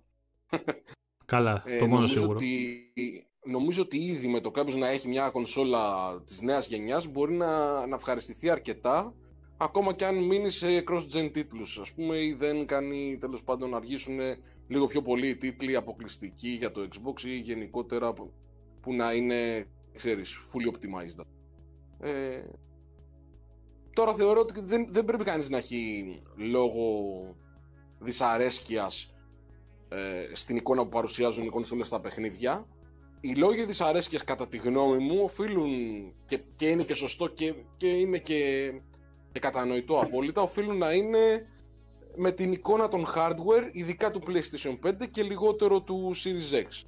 Έχουν δηλαδή κάποια θέματα που δεν θα έπρεπε να τα έχουν κανονικά οι κονσόλ. Ναι, ναι, ναι. Έτσι. Αυτό για μένα είναι το βασικό το πρόβλημα. Τώρα τα υπόλοιπα είναι εντάξει. Ε... Εγώ σήμερα πιάσα και PlayStation 5 στα χέρια μου, έτσι. Για πες τη γνώμη σου, τώρα που έχουμε και ε, καταρχήν, δεν μπορεί κανείς που δεν το έχει δει από κοντά να συνειδητοποιήσει το μέγεθος της κονσόλας. Είναι τρομακτικό και στο λέω πολύ ειλικρινά. Ε, απ' την άλλη δεν είναι τόσο ατσούμπαλο όσο ήταν το, το PS3 το, το FAT. Ναι, ναι, ναι. Είναι έτσι λίγο πιο κομψό. Ε, αλλά σαν, ε, σαν μηχάνημα και τέτοια είναι επιβλητικό δηλαδή. Βλέπεις ένα πράγμα που είναι τεράστιο. Πραγματικά τεράστιο. Τώρα το, το χειριστήριο που γίνεται για πολλούς λόγους νομίζω ότι είναι ένα από, τα, ένα από τα καλύτερα χειριστήρια που έχω πιάσει, ίσως και το καλύτερο από τα απλά. Δεν μιλάμε τώρα για Elite κτλ. Ε, στο οποίο το, το, λιγότερο που μου άρεσε στο, στο χειριστήριο ή μάλλον το μόνο που, πράγμα που δεν μου άρεσε ήταν όλο αυτό το, το πράγμα που γινόταν με τα feedback, τα haptic, αυτά τα, τις δονήσεις ε, εγώ πάνω να σου πω σε αυτό που λες για το χειριστήριο, γιατί παρακαλώ να το πω. Ε, εγώ το, στο μόνο πράγμα που θεωρώ ότι υστερεί πλέον η Microsoft με το Xbox είναι στο χειριστήριο. Θεωρώ ότι εκεί πέρα σου τεμπελιάσανε. Δηλαδή οι άλλοι, ακόμα και αν δεν είναι και το καλύτερο, και αν αυτό το haptic είναι πες γκυμικιά και το έχουν κάνει μόνο και μόνο έτσι για εφέ και δεν μπορεί χρησιμοποιηθεί, είναι όμως ένα βήμα μετά, ένα βήμα πιο μπροστά. Ενώ στη Microsoft δεν ασχολήθηκαν. Δηλαδή το να παρουσιάζεις ένα χειριστήριο το οποίο είναι τέλειο έτσι, και εμένα είναι το αγαπημένο μου. Θεωρώ ότι είναι το πιο βολικό. Έχει όλα τα θετικά. Αλλά να μην πειραματίζεσαι και λίγο. Και θα σου πω και κάτι άλλο μου έκανε εντύπωση. Δεν μπορεί να μην ξέρανε να μην είχε πέσει κατασκοπία σε εισαγωγή και να μην είχαν πάρει χαμπάρι ότι θα βάλουν αυτό το haptic. Γιατί δεν το βάλανε και αυτοί, γιατί δεν βάλανε έστω ένα υποδέστερο. Ναι, το να μην ε, έχεις καθόλου το... Κοίτα να δεις, εγώ είμαι της γνώμης ότι για να πούμε το γιατί έβαλε ένας το τάδε, γιατί δεν έβαλε ο άλλος, θα πρέπει να δούμε πώς θα πάνε οι τεχνολογίες αυτές. Γιατί εγώ ε, το, ας πούμε, ας πούμε το haptic, το... η τεχνολογία συγκεκριμένη που μπήκε τώρα στο, στο DualSense δεν είναι καμιά καινούργια τεχνολογία. Η ίδια εταιρεία, η, παχώ, η ίδια εταιρεία που φτιάξει το Rumble στο, στο Switch δεν είναι; Πρόσεξε όμως τι έκανε. αυτό θέλω να πω. Πρόσεξε όμως τι κάνανε τι κάνανε, αυτό ήταν το ωραίο. Είναι όντως κάτι παλιό. Το έχει κάνει και το Switch, το κάνανε κι άλλοι. Και σου βγάζουν ένα δωρεάν παιχνιδάκι αυτό το Astrobot, το παίρνει ο κάθε ένας, το παίρνει ένας άνθρωπος ο οποίος δεν έχει ιδιαίτερη επαφή με τα παιχνίδια. Παίζει μία σε τόσο κάποιο παιχνίδι και ξέρει μόνο το PlayStation και είναι τεράστια εμπειρία για αυτόν. Κάνε και τα media, θα έχετε δει τώρα διάφοροι YouTubers που έχουν συζητήσει ότι είναι game changing και τι τρομερό πράγμα και τι τέλειο και πόσο τα αλλάζει όλα. Δηλαδή θα τα έχετε δει και από Ελλάδα που το συζητάνε. Αυτό ήταν ένα φαουλάκι που έκανε. Microsoft και πιστεύω ότι το πρώτο hardware update που θα φάει το Xbox θα είναι ότι σε κανένα εξάμεινο ή σε κανένα χρόνο μπορεί να βγει μια πιο νέα ανανεωμένη έκδοση του χειριστηρίου με κάποια από αυτά τα features. Εγώ δεν πιστεύω ότι θα βγει κάτι τέτοιο. Και βασικά τι γίνεται, ποια είναι η γνώμη δική μου, Άκη, ότι η Sony χρειαζόταν να βγάλει καλύτερο χειριστήριο. Η Microsoft δεν κεγόταν να βγάλει καλύτερο χειριστήριο γιατί ήδη είχε ένα το οποίο ήταν σε πάρα πάρα πολύ ψηλό επίπεδο. Ε, κατά γενική ομολογία αυτό. Το DS4 δεν είχε καμία σχέση τώρα ούτε στο πιάσιμο, ούτε στην αίσθηση, ούτε στην ποιότητα με το χειριστήριο του One. Ε, χρειαζόταν να το βαθμίσει ότι έβαλε κάποιες τεχνολογίες παραπάνω και στο μαρκετίστικο του θέματος ε, συμφωνώ μαζί σου ότι και το, το είπα και στην προηγούμενη εκπομπή ότι αυτός που το πιάνει στα χέρια του του δίνει την αίσθηση όπα έχω κάτι καινούριο ε, είναι τριγκαδόρικο αυτό. Απ' την άλλη όμως λέω να δώσουμε χρόνο στις τεχνολογίες αυτές γιατί ήδη έχουν αλλάξει πάρα πολύ, έχουν αρχίσει μάλλον πάρα πολύ και μιλάνε για τα προβλήματα που, έχει βγάλει, που έχουν βγάλει τα triggers. Για μπαταρίες κιόλας λένε. Όχι μόνο για μπαταρίες, όχι, όχι, όχι την μπαταρία μόνο, μηχανικά. Και είναι αυτό που είχα πει εγώ σε, μια άλλη πάνω, πάχο το θυμάσαι που το έλεγα, το πόσο θα αντέξουν τα χειριστήρια αυτά με τις πιέσεις και, και, και, και, γιατί οι μηχανισμοί, παιδιά, Μόλις οι μηχανισμοί που έχουν από μέσα, αν δείτε τα βιντεάκια που, έχουν, που αναλύουν πώς δουλεύει ο μηχανισμός, είναι κάτι πλαστικά ε, της πλάκας. Το κατά πόσο αυτό θα μπορέσει να ανταπεξέλθει στην πίεση, στη δύναμη που βάζει ο κάθε παίχτης και, και, και, και, θα το δείξει ο χρόνος. Γιατί μπορεί αυτό αυτή τη στιγμή να θεωρείται game changer, που για μένα δεν είναι. Ε, γενικά τίποτα σε κανένα χειριστήριο για μένα δεν θα είναι ποτέ game changer. Όποιος και να το βγάλει. Ε, αλλά από εκεί και πέρα θα πρέπει να το δούμε γιατί αυτό μπορεί να γυρίσει και boomerang και να αρχίσουν να φεύγουν πίσω τα χειριστήρια για επισκευές ή για χαλασμένα χειριστήρια και από εκεί και πέρα δεν ξέρω και το κατά πόσο και τι εγγύηση και τι θα καλύπτει κάθε εταιρεία. Γιατί το, η πίεση και το σπάσιμο στο χειριστήριο δεν ξέρω αν το καλύπτει η εταιρεία. Εγώ το μόνο σχόλιο που κάνω σε αυτό, sorry πάνω δευτερόλεπτα, μίλας, μίλα μην πειράζει, παρακαλώ. ε, είναι ότι σαν ιδέα το να λες ότι όταν πάω πια να παίζω ένα παιχνίδι που πυροβολώ, το να πατάω και να μου φέρνει λίγη αντίσταση ή να, να νιώθω στα χέρια μου, ξέρω εγώ, μικρού, μικρές κινήσεις και να καταλαβαίνω π.χ. τη βροχή που λέγανε κτλ. Αυτό, σαν ιδέα, είναι, μια, είναι σε πάει ένα βήμα πιο μπροστά. Αυτό μόνο λέω. Τώρα, αν έχει προβλήματα κτλ., OK, okay, θα διορθωθεί, υποθέτω. Ναι, αυτό που λέει ο Γιώργος και πάω πάνω, sorry, ρε, σε κόβω και εγώ τώρα. Ο λέει, η MS το 13 είχε κάνει λέει, κάτι παρόμοιο με τα triggers και το μόνο το Forza το χρησιμοποίησε, οι άλλοι το αγνοήσανε. Ε, το χρησιμοποίησαν Γιώργο, απλά ήταν σε πολύ μικρό βαθμό. Δηλαδή, ξέρεις, η κάθε μεριά στο κάθε χειριστήριο, κάθε σκανδάλι είχε το δικό της, ε, τη δικιά της δόνηση, το δικό της μηχανισμό. Ε, ακόμα και τώρα έτσι δουλεύει και για μένα η δόνηση απλή που είχαν τα χειριστήρια ήταν υπεραρκετή. Δεν πιστεύω ότι χρειάζεται κάτι παραπάνω. Εγώ δεν έχω πιάσει το DualSense στα χέρια μου. Δεν μπορώ να πω ότι ε, το δοκίμασα και δεν μ' άρεσε και δεν με έκανε, αλλά ποτέ δεν μου έχει κάνει αίσθηση ε, κανένα τέτοιου είδους χειρισμός σε καμία κονσόλα. Έχω δει το Rumble στο Switch, έχω δει τα χειριστήρια της, ε, το DualShock 4, έχω δει τα πιο παλιά, έχω δει τα, τα χειριστήρια παλιά του, του Xbox. Ε, ποτέ δεν θα ενθουσιαστώ με τέτοια πραγματάκια. Θεωρώ ότι είναι το πιο πολύ το, το marketing που είπες εσύ Άκη παρά όλα τα υπόλοιπα. Το μέλλον θα δείξει, το ξαναλέω. Γιατί όλο αυτό μπορεί να γυρίσει boomerang. Πάχω, για πες. Ε, να σου πω ότι αυτό που πήγα να πω είναι ότι το haptic feedback, feedback έτσι λέγεται ναι, ναι, ναι. αυτή η τεχνολογία. Ε, εμένα με κούρασε πάρα, απτικό, πάρα πολύ. Απτικό, OK. Okay. Ε, εμένα με κούρασε πάρα πάρα πολύ. Δηλαδή δεν, δεν, από ένα σημείο και μετά του, του είπα του, του, του, του κολλητού μου, του λέω απενεργοποίησέ το δεν μπορώ να παίξω άλλο. Δηλαδή για μένα κράταγε πίσω την εμπειρία του Astrobot. Το Astrobot είναι ένα εξαιρετικό παιχνίδι. Πραγματικά το λέω τώρα. Πολύ ωραίο, πολύ διασκεδαστικό. Τίποτα το ιδιαίτερο, τίποτα το τρελό, τίποτα το που να φωνάζει next gen, ας πούμε. Αλλά ένα πολύ ευχάριστο παιχνιδάκι. Ε, θεωρώ ότι ήταν τόσο φορτωμένο το χειριστήριο που πραγματικά κούραζε πάρα πάρα πολύ. Και επειδή το συζήτησα και με άλλους ε, ανθρώπους που είναι πιο κοντά στο, στο PlayStation, αν μπορεί και κάποιος να μας ακούει από αυτούς, στο γράψει ο ίδιος, έχει την ίδια άποψη. Δηλαδή θεωρεί ότι ήταν υπερβολικό. Ε, τώρα επειδή. Εντάξει, ε, πάνω, πάνω αυτό όμως είναι, είναι και ένα παιχνίδι το οποίο στην ουσία το έχουν φτιάξει για να δείξει τις δυνατότητες του χειριστηρίου αυτό. Το συγκεκριμένο. Ναι, εντάξει, okay. εκεί ναι, μπορείς ναι, να το δικαιολογήσεις. Μπορείς να το δικαιολογήσεις αυτό. Εντάξει, οκ. Okay. οκ. Okay. Αυτό που θέλω να πω είναι το εξής ότι ε, κάθε εταιρεία έχει ένα budget. Ε, προτιμώ χίλιες φορές την επιλογή του Xbox να το επενδύσει σε, σε σκληρά specs ε, και σε, στη, στη, στην ουσία της κονσόλας που για μένα είναι το, το HDMI 2.1 είναι το RDNA 2.1 ε, είναι το ε, RDNA 2 συγγνώμη 2.1 είναι το 2.1 έχει το PS5 μόνο ρε. Έλα πες Λοιπόν, είναι το να έχει γενικότερα μια πιο δυνατή έτσι, παρουσία στα...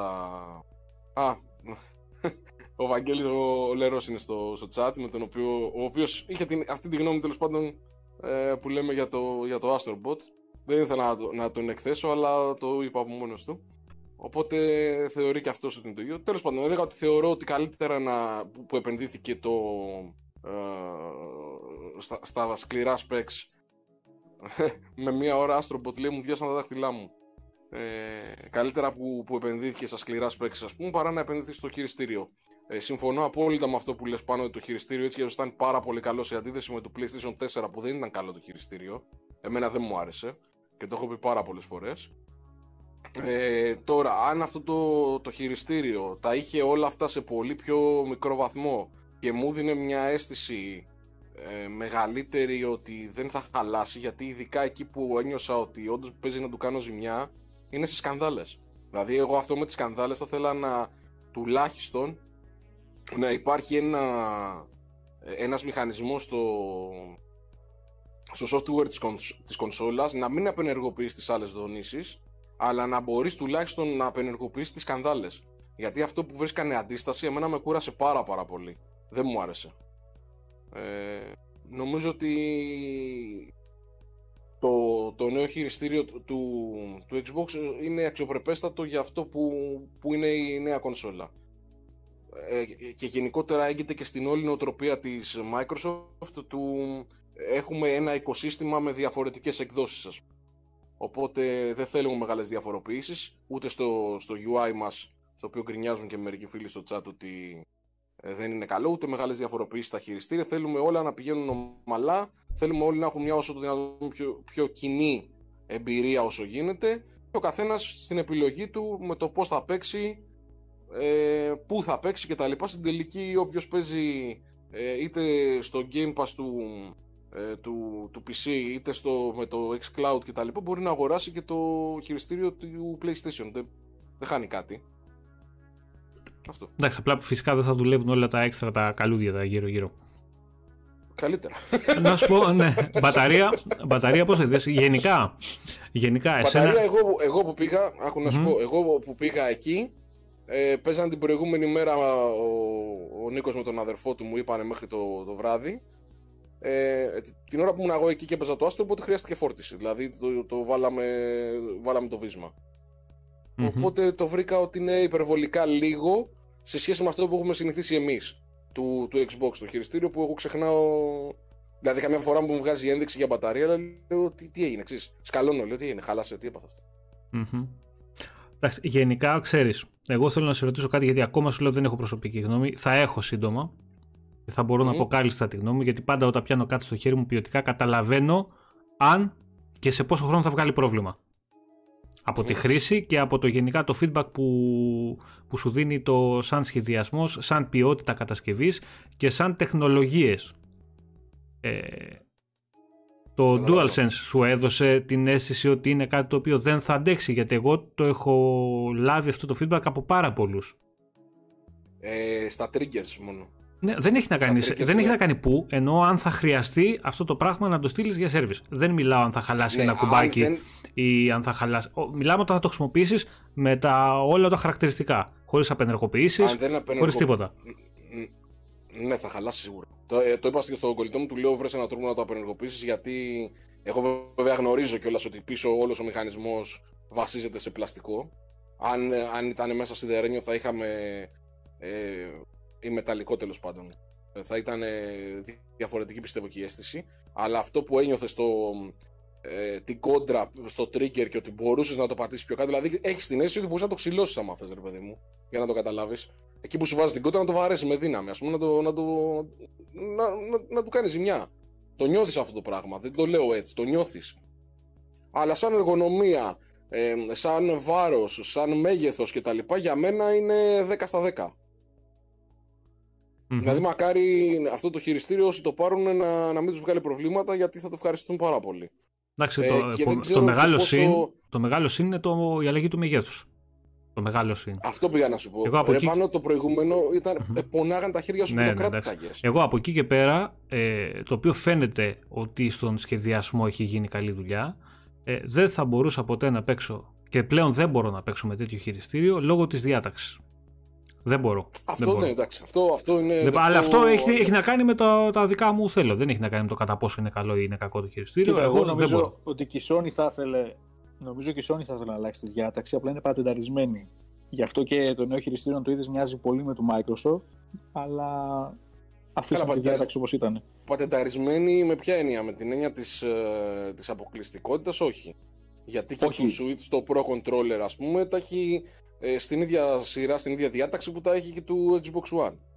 Το έχω του Switch, θα σου πω, το Pro Controller. Θα σου πω ότι ποια είναι η διαφορά. Όταν πατεντάρεις, δεν πατεντάρεις μόνο να είναι ο μοχλός κάτω και ο σταυρός πάνω. Είναι οι αποστάσεις, οι μοίρες, ε, ακριβώς όλο αυτό, οι διαστάσεις. Οπότε να το κάνεις τόσο πανομοιότυπο είναι δύσκολο. Δεν νομίζω ότι στη Sony δεν το θέλουν, απλά πιστεύω ότι πρώτον δεν μπορούν λόγω πατέντας και δεύτερον θεωρώ ότι και ο κόσμος στάνταρ έπαιξε κάποιο survey όταν το σχεδιάζανε και ρωτήσανε για να καταλήξουν σε αυτό το μοτίβο και σε αυτό το μοντέλο. Απλά ο κόσμος μάλλον έχει συνηθίσει, ξέρεις, στο μυαλό του το χειριστήριο έχει τα δύο joysticks ε, κάτω. Ε, πιθανότατα. Να είναι και το σήμα κάτω του PlayStation. Πάντως, εντάξει, εγώ δεν. Εγώ, εμένα δεν, δεν θα μου. Ε, Πώς θα το πω τώρα, δεν θα μου δημιουργούσε θέμα αυτό. Είναι λίγο περίεργο όταν έρχεσαι από το Xbox, αλλά δεν είναι deal breaking. Παίζεις άνετα. Όχι, εντάξει, ξέρεις τι γίνεται. Είναι ότι ε, για μένα, πέρα από το ποιον βολεύει, ποιον δεν βολεύει κτλ., καλό θα είναι και για τον κόσμο που έχει και τις δύο κονσόλες και αγοράζει γενικά και τις δύο κονσόλες, ε, τουλάχιστον τα χειριστήρια πέρα από τις τεχνολογίες που κουβαλάνε, να είχαν παρόμοια διάταξη ώστε να μην υπάρχουν διαφορές και να μην χρειάζεται ο καθένας να συνηθίσει. Παίζω σήμερα εδώ, μετά από δύο μέρες παίζω στο PS5, ες, μετά από δύο μέρες παίζω στο Series X και να κάθεσαι να συνηθίσει και να σου αλλάζει τόσο πολύ ε, η αίσθηση στο χειρισμό. Άστο δεν είναι μόνο αυτό. Το βασικό το πρόβλημα που έχουν και το έχουν και τρεις μεγάλες εταιρείες είναι ότι χρησιμοποιούν διαφορετικά functions σε κάθε κουμπάκι στα δεξιά. Εμένα αυτό με κουράζει πιο πολύ. Ναι, ότι ναι. στο ένα αυτό που είναι το OK, στο άλλο είναι πίσω. Στο άλλο αυτό που είναι το option, στο άλλο είναι OK. Δηλαδή μιλάμε τώρα ότι είναι, είναι τραγωδία αυτό το πράγμα. Εγώ κάθε, κάθε φορά όταν αλλάζω κονσόλα, είτε πιάσω το Switch, είτε πιάσω το Xbox, είτε πιάσω το PlayStation, κοιτάζω το, το χειριστήριο με την οθόνη για να βρω στην αρχή τα, τα κουμπιά. Έτσι, για να ρυθμίσω το παιχνίδι, που θα πάω, ποιο θα πατήσω OK και τα λοιπά. Εντάξει, τώρα αυτό είναι τραγικό. Βαγγέλη, κάμερα στο επόμενο το live, όχι στα τα Xcast είναι ραδιοφωνικές παραγωγές. Δεν θα βγάλουμε φάτσα εδώ τώρα. Τι λέτε ρε, την έχετε δει τη φάτσα μου; δεν θέλει κανείς να τη δει, πιστέψτε με. Ούτε εγώ δεν θέλω. Ε... Όταν περνάω μπροστά από καθρέφτη σκύβω. Επίσης, το, ναι, αυτό το έγραψε και ο Μάικ εδώ τώρα. Ε, το VRR λέει θα έρθει με patch update στο, στο PS5. Mm. Πώς θα έρθει τώρα με patch update, κάτι θα ενεργοποιηθεί, κάτι στο hardware. Ε, δεν ξέρω. Δεν ξέρω. Δεν λέω ότι δεν θα γίνει. Ε, δεν ξέρω τον τρόπο που λειτουργεί αυτό. κατά πόσο εύκολο είναι να ενεργοποιηθεί με ένα πατσάκι, ξέρω εγώ. Τέλος πάντων, θα το δούμε. Θα υπάρχουν εκεί οι δήμονες, θα τα τεστάρουν και θα τα δοκιμάσουν όλα. Λοιπόν. έχει, κοίτα, έχει βγει το, το bandwidth του, του καλωδίου στο, στο PlayStation 5 από μια πηγή, την οποία δεν ξέρουμε βέβαια κατά πόσο τώρα είναι αξιόπιστη 100% αλλά δείχνει ότι έχει πολύ μικρότερο είναι στα 32 GB. Αλλά το ξέρεις τι γίνεται. Είναι, τα 40 τι γίνεται όμως, εντάξει, κοίτα να δεις.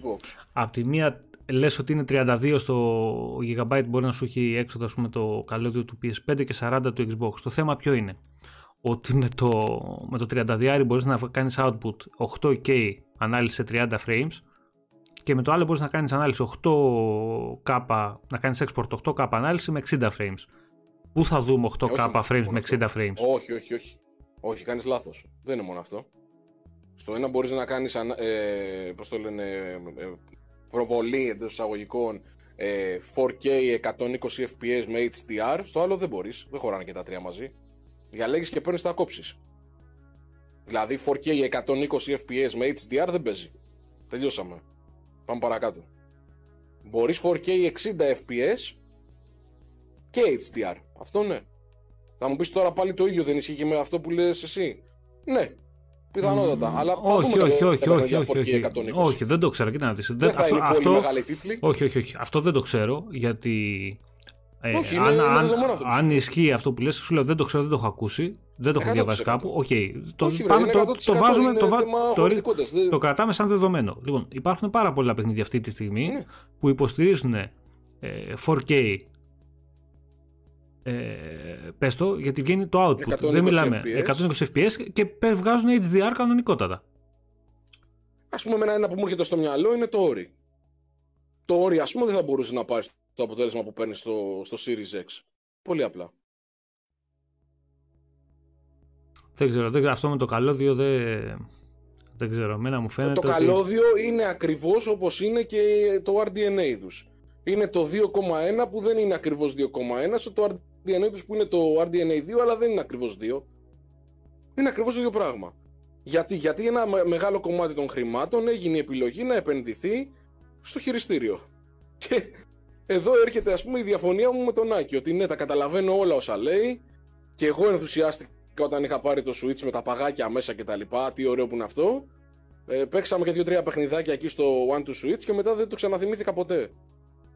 Ούτε, ούτε που, που καταλάβαινα τη διαφορά μεταξύ της απλής δόνησης και μ, του... ε, δεν θυμάμαι τώρα πώς λεγόταν και η τεχνολογία, γιατί ξέρεις, τη βαφτίζουν τώρα ο Ναι, καθένας και λέγεται, διαφορετικά. λέγεται Rumble κάτι αυτό που λες. Δεν Μπράβο, είναι όμως... ναι, ε, Άκου, σου πω HD κάτι. Rumble, Ξέρεις HD τι γίνεται, θα σου πω Rumble. κάτι. Δεν είναι το ίδιο γιατί ο κόσμος τώρα το haptic Γιατί; είναι οι λεγόμενοι επεξεργαστές που έχουν το λεγόμενο haptic engine.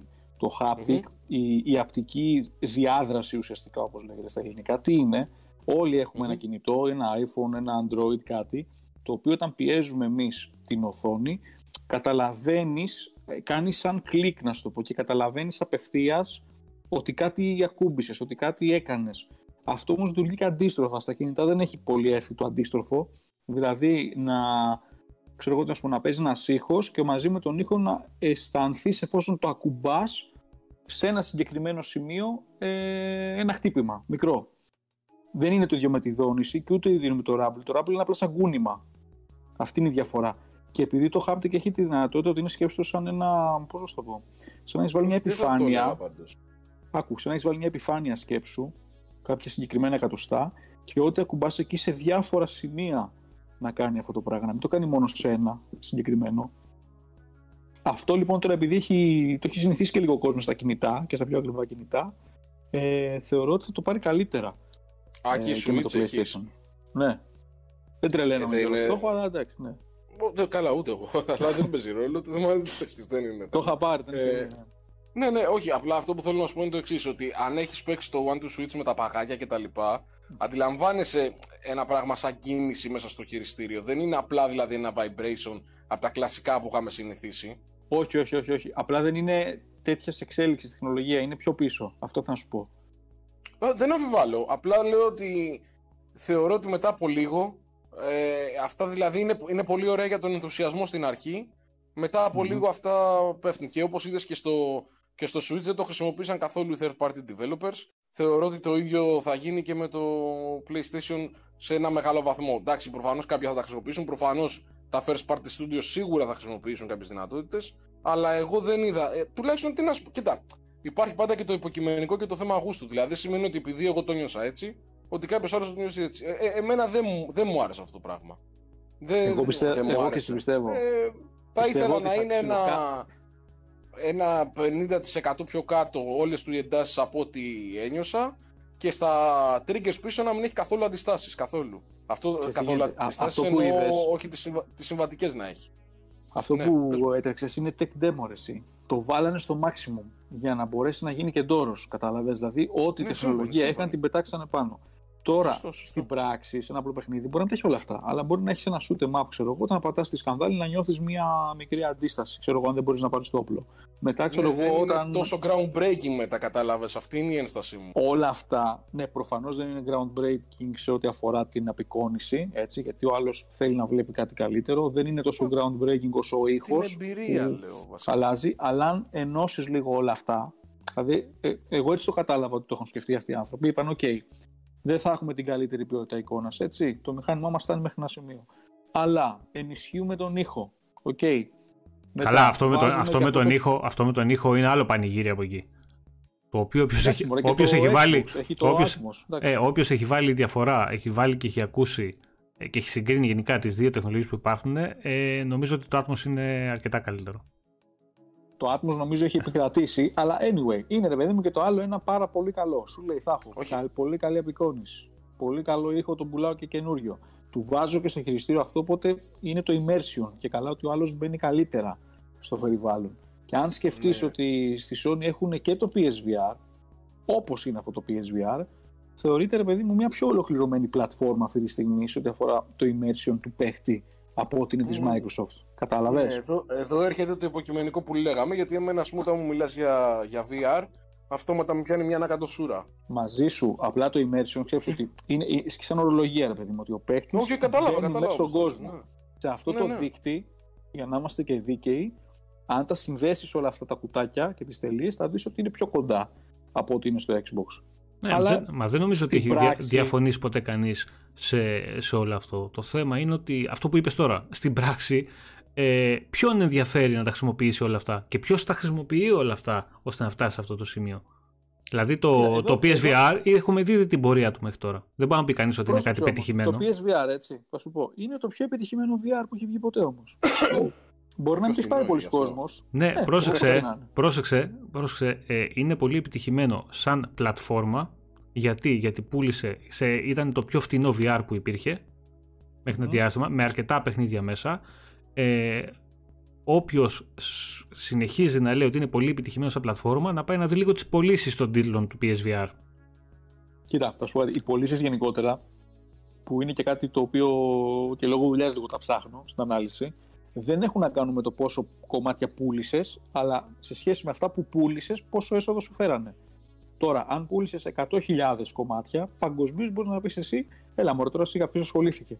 Ναι, αλλά αυτά αν τα 100.000 κομμάτια σου φέρανε τεράστιο περιθώριο κέρδους σε σχέση με το μηχάνημα το άλλο, τότε είναι ένα επιτυχημένο προϊόν.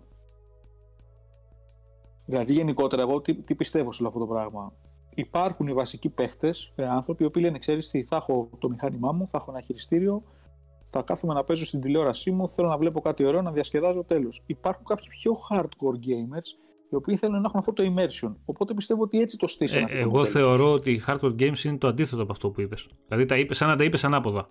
Με τα δικά μου πιστεύω, εντάξει, με αυτά που πιστεύω εγώ ότι ισχύουν. Ότι αυτός που θέλει να παίξει παιχνίδια ε, θέλει το χειριστήριό του, ε, την τηλεόρασή του και ένα καναπέ, τίποτα άλλο. Εσύ μιλάς τώρα για τον τύπο τον deck, ο οποίος θα πει: Ξέρεις τι θέλω να έχει. Όχι. Το τέλειο frame rate, την τέλεια ανάλυση. Ναι, εικόνας. θέλω να παίζω στη, στην καλύτερη κονσόλα, ναι. να έχω την καλύτερη εικόνα και ένα χειριστήριο το οποίο θα κάνει τη δουλειά του. Αυτό που έχει σχεδιαστεί. Να με αφήνει να παίζω με μια τυπική δόνηση η οποία θα μου δίνει εντάξει, το feedback του παιχνιδιού μέχρι ένα σημείο που παρεπιπτόντω δεν ξέρω να μας πούνε και τα παιδιά εδώ στο chat ε, πώς σας φαίνεται η δόνηση στο καινούργιο χειριστήριο. Εμένα μου φαίνεται αρκετά καλύτερη ε, χωρίς το θόρυβο που έκανε στο χειριστήριο του One και χωρίς ε, ε, και πιο, πώς να το πω ρε παιδί μου, πιο elegant, πιο... Δύο, δύο γρήγορα ε, πάνω σε αυτό που λέγα για το PlayStation το 5. Ε, η κονσόλα όταν ξεκινάει, όταν μπουτάρει, τουλάχιστον στο σπίτι, σε αυτή, σε αυτή που είδα εγώ, έτσι, κάνει ένα θόρυβο ενοχλητικότατο για μερικά δευτερόλεπτα. Φάση, ξέρω εγώ, 5-6 δευτερόλεπτα. Μπορεί και λίγο παραπάνω, δεν είμαι στο 7-8 ας πούμε. Μετά δεν την άκουγα καθόλου. Ήταν αθόρυβη. Εντελώς. Ε, και με δισκάκι και χωρίς. Δηλαδή ούτε και το δισκάκι τέτοιο. Μόνο όταν το βάζεις λίγο ακουγόταν πολύ λίγο. Γεια σου, Ραφαήλ. Καθόλου να σε καλά. Και επίσης ο ήχος του, του PlayStation 5 ε, είναι τεράστια διαφορά του από το PlayStation 4. Ε, και το λέω από ηχεία αυτό, έτσι. Δεν μιλάω Τι, από τι ακουστικά. εννοείς εσύ, τι εννοείς; Δηλαδή έχει καλύτερη Έχει- ποιότητα, βγάζει. Τι; Πολύ, πολύ καλύτερη. Εγώ επειδή είμαι πολύ του ήχου και το ξέρουν και τα παιδιά και έχω και κόλλημα. Δηλαδή, ένα παιχνίδι εγώ μπορώ να το παίξω μόνο και μόνο επειδή έχει καλή μουσική. Φαντάσου. Ξέρεις τι Ε, άκουσα από φίλο μου, να μου πεις αν επιβεβαιώνεται, ότι ακόμα και Για με πες. απλό καλό headset να έχεις ακουστικό, ότι ο ήχος ε, έχουν βάλει, πώς το λένε, το 3D surround, πώς το λένε, για κάνα δικό τους, μια δικιά τους πατέντα. Και ακόμα και αν Ε. έχεις ένα καλό headset, ξέρεις αυτά που καλύπτουν τα αυτιά τα μεγάλα και το συνδέσεις ακόμα και στο χειριστήριο, λέει ότι ακόμα και εκεί καταλαβαίνεις ε, διαφορά, ότι κάνει αυτό το εφέ. Ισχύει. Ισχύει ακριβώς αυτό, ναι. Όπως ισχύει και για το Dolby Atmos, ότι αν έχεις ένα καλό headset και το συνδέσεις. Ε, ισχύει αυτό. Δηλαδή, νιώθεις, αμ- ε, ακούς αμέσως τη διαφορά. Αλλά στο PlayStation ακούγεται και στα ηχεία. Πράγμα το οποίο εγώ δεν ξέρω για το Series X γιατί δεν το έχω πιάσει ακόμα. Ευχαριστούμε τη Microsoft. Ε, αλλά θέλω να πω ότι ε, ισχύει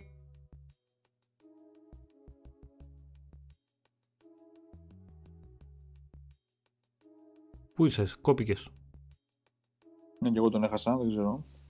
Α, σε Δηλαδή, έφαγε. εμένα αυτό σαν εμπειρία μου άρεσε πολύ περισσότερο. Εντάξει, κοίτα να δεις, σε γενικές γραμμές δεν ξέρω που έχεις ακούσει ε, PS4, που έχεις ακούσει PS5 ή που έχεις ακούσει στο Xbox. Ε, Στο εγώ, εγώ στο Series X, PS4. στο Series X με το One ε, είχα τον ίδιο ήχο, Μμμ. ε, με το Atmos είναι κάτι τελείως διαφορετικό. Τέλος. Ή σε Ε, ηχεία το πάνω βγάλεις. Με το Atmos μου λες. Ή σε ηχεία το Μα μου λες με βγάλεις. το- Ναι, αλλά το Atmos σε ηχεία δεν χρειάζεται καμία άδεια. Είναι δωρεάν. Και για ενισχυτές. Στα ηχεία χρειάζεσαι, στα ακουστικά χρειάζεσαι μόνο άδεια. Ναι, οκ, πάω πάσο. Ε, στο συγκεκριμένο το σπίτι δεν έχω, σου λέω, βάλει το Xbox, δεν ξέρω, στο σπίτι του κολλητού μου, αλλά το PlayStation 4 με το 5 είχαν πολύ μεγάλη διαφορά. Αν με ρωτάς εμένα, αν, από τον ήχο που άκουσα, επειδή θε, α, θες να μου το συγκρίνεις με το Dolby Atmos, ε, νομίζω ότι το, Dol- το Dolby Atmos ε, μου αρέσει πιο πολύ. Αλλά αυτό είναι άλλο πράγμα. Εγώ μιλάω τώρα την διαβάθμιση από το PlayStation 4 στο 5. Μμμ.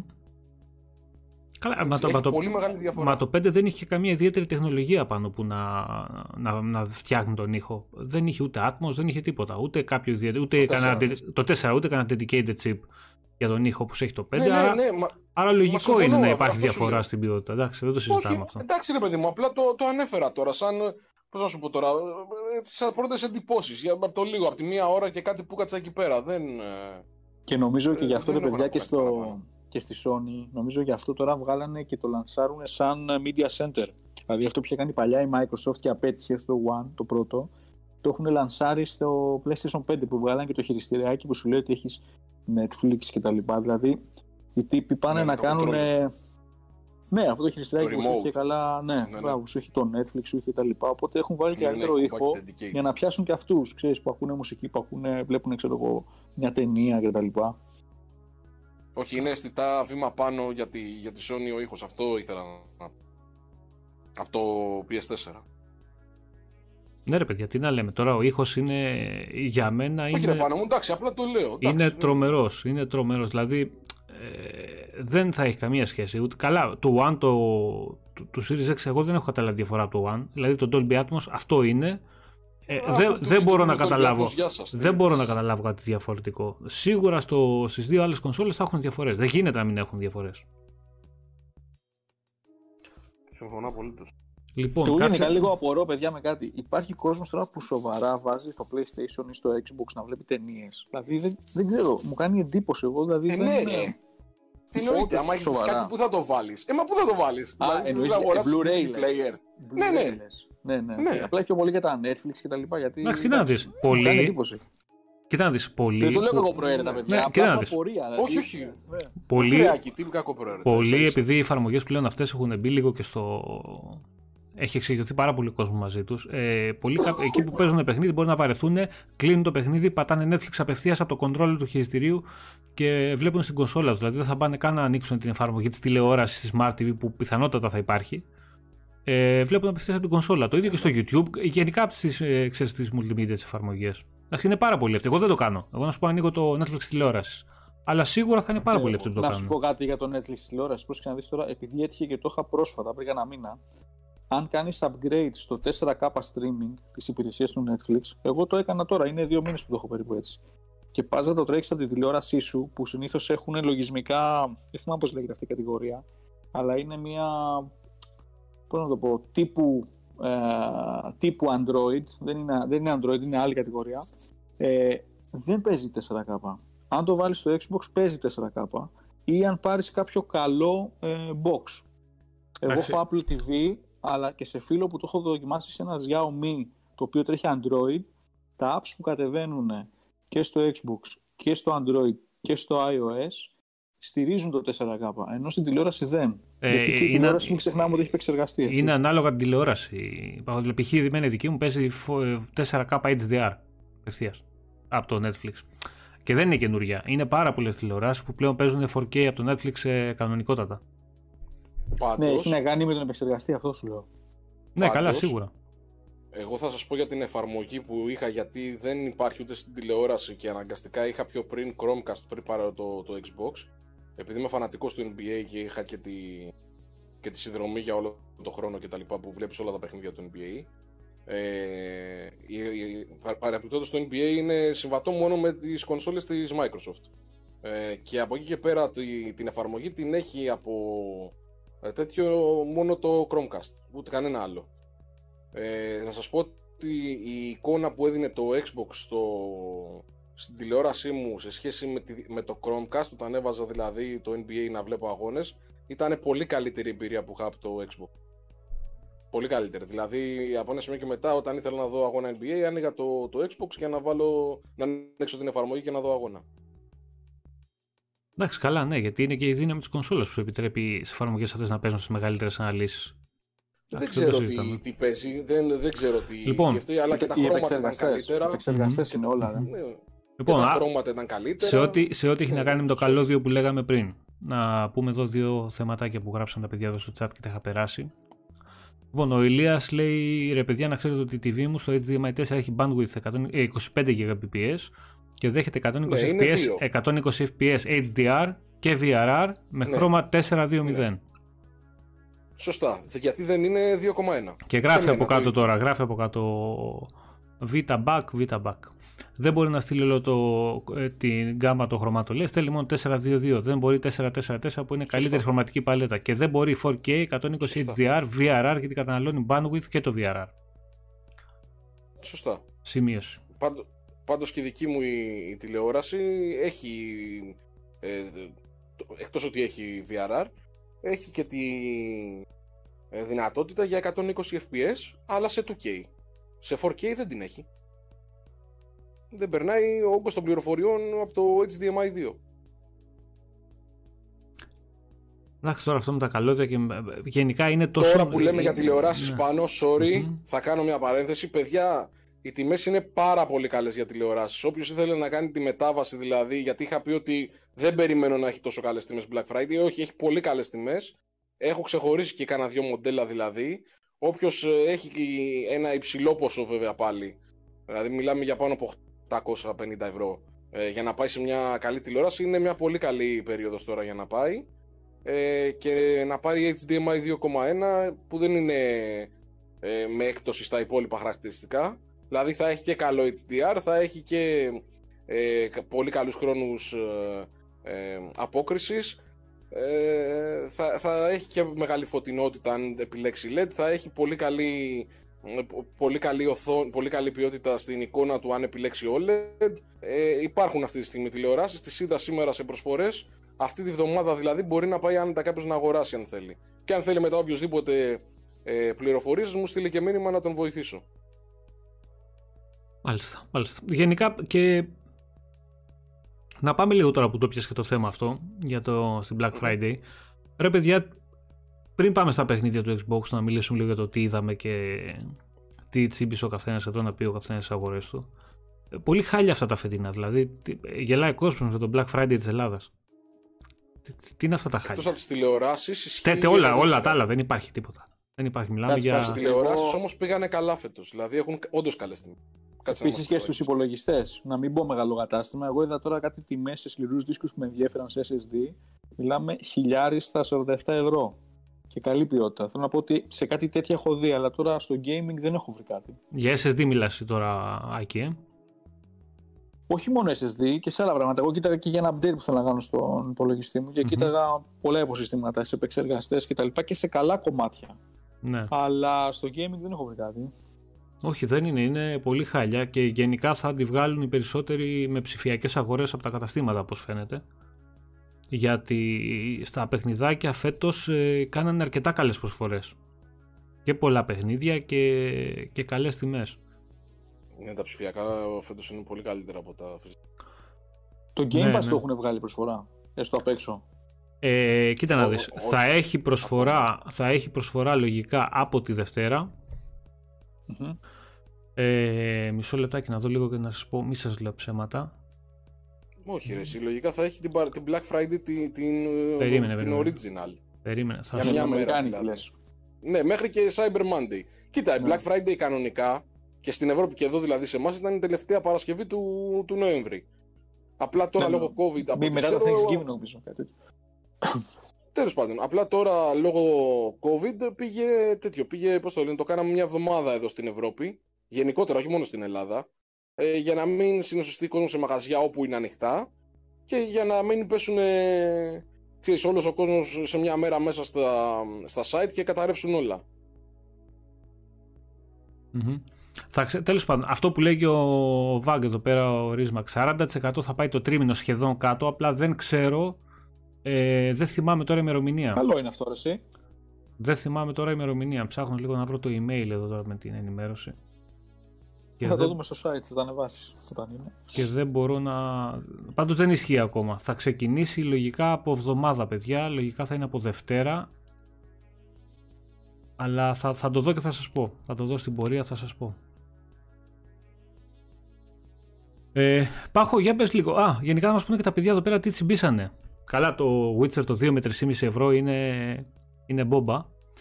Ε, παιχνιδάκια, όποιος θέλει, ε, από τα μικρότερα και με τη σφραγίδα του Double Fine να πάρει το RAD στα 5,5 ευρώ κάπου εκεί είναι πολύ αξιόλογο.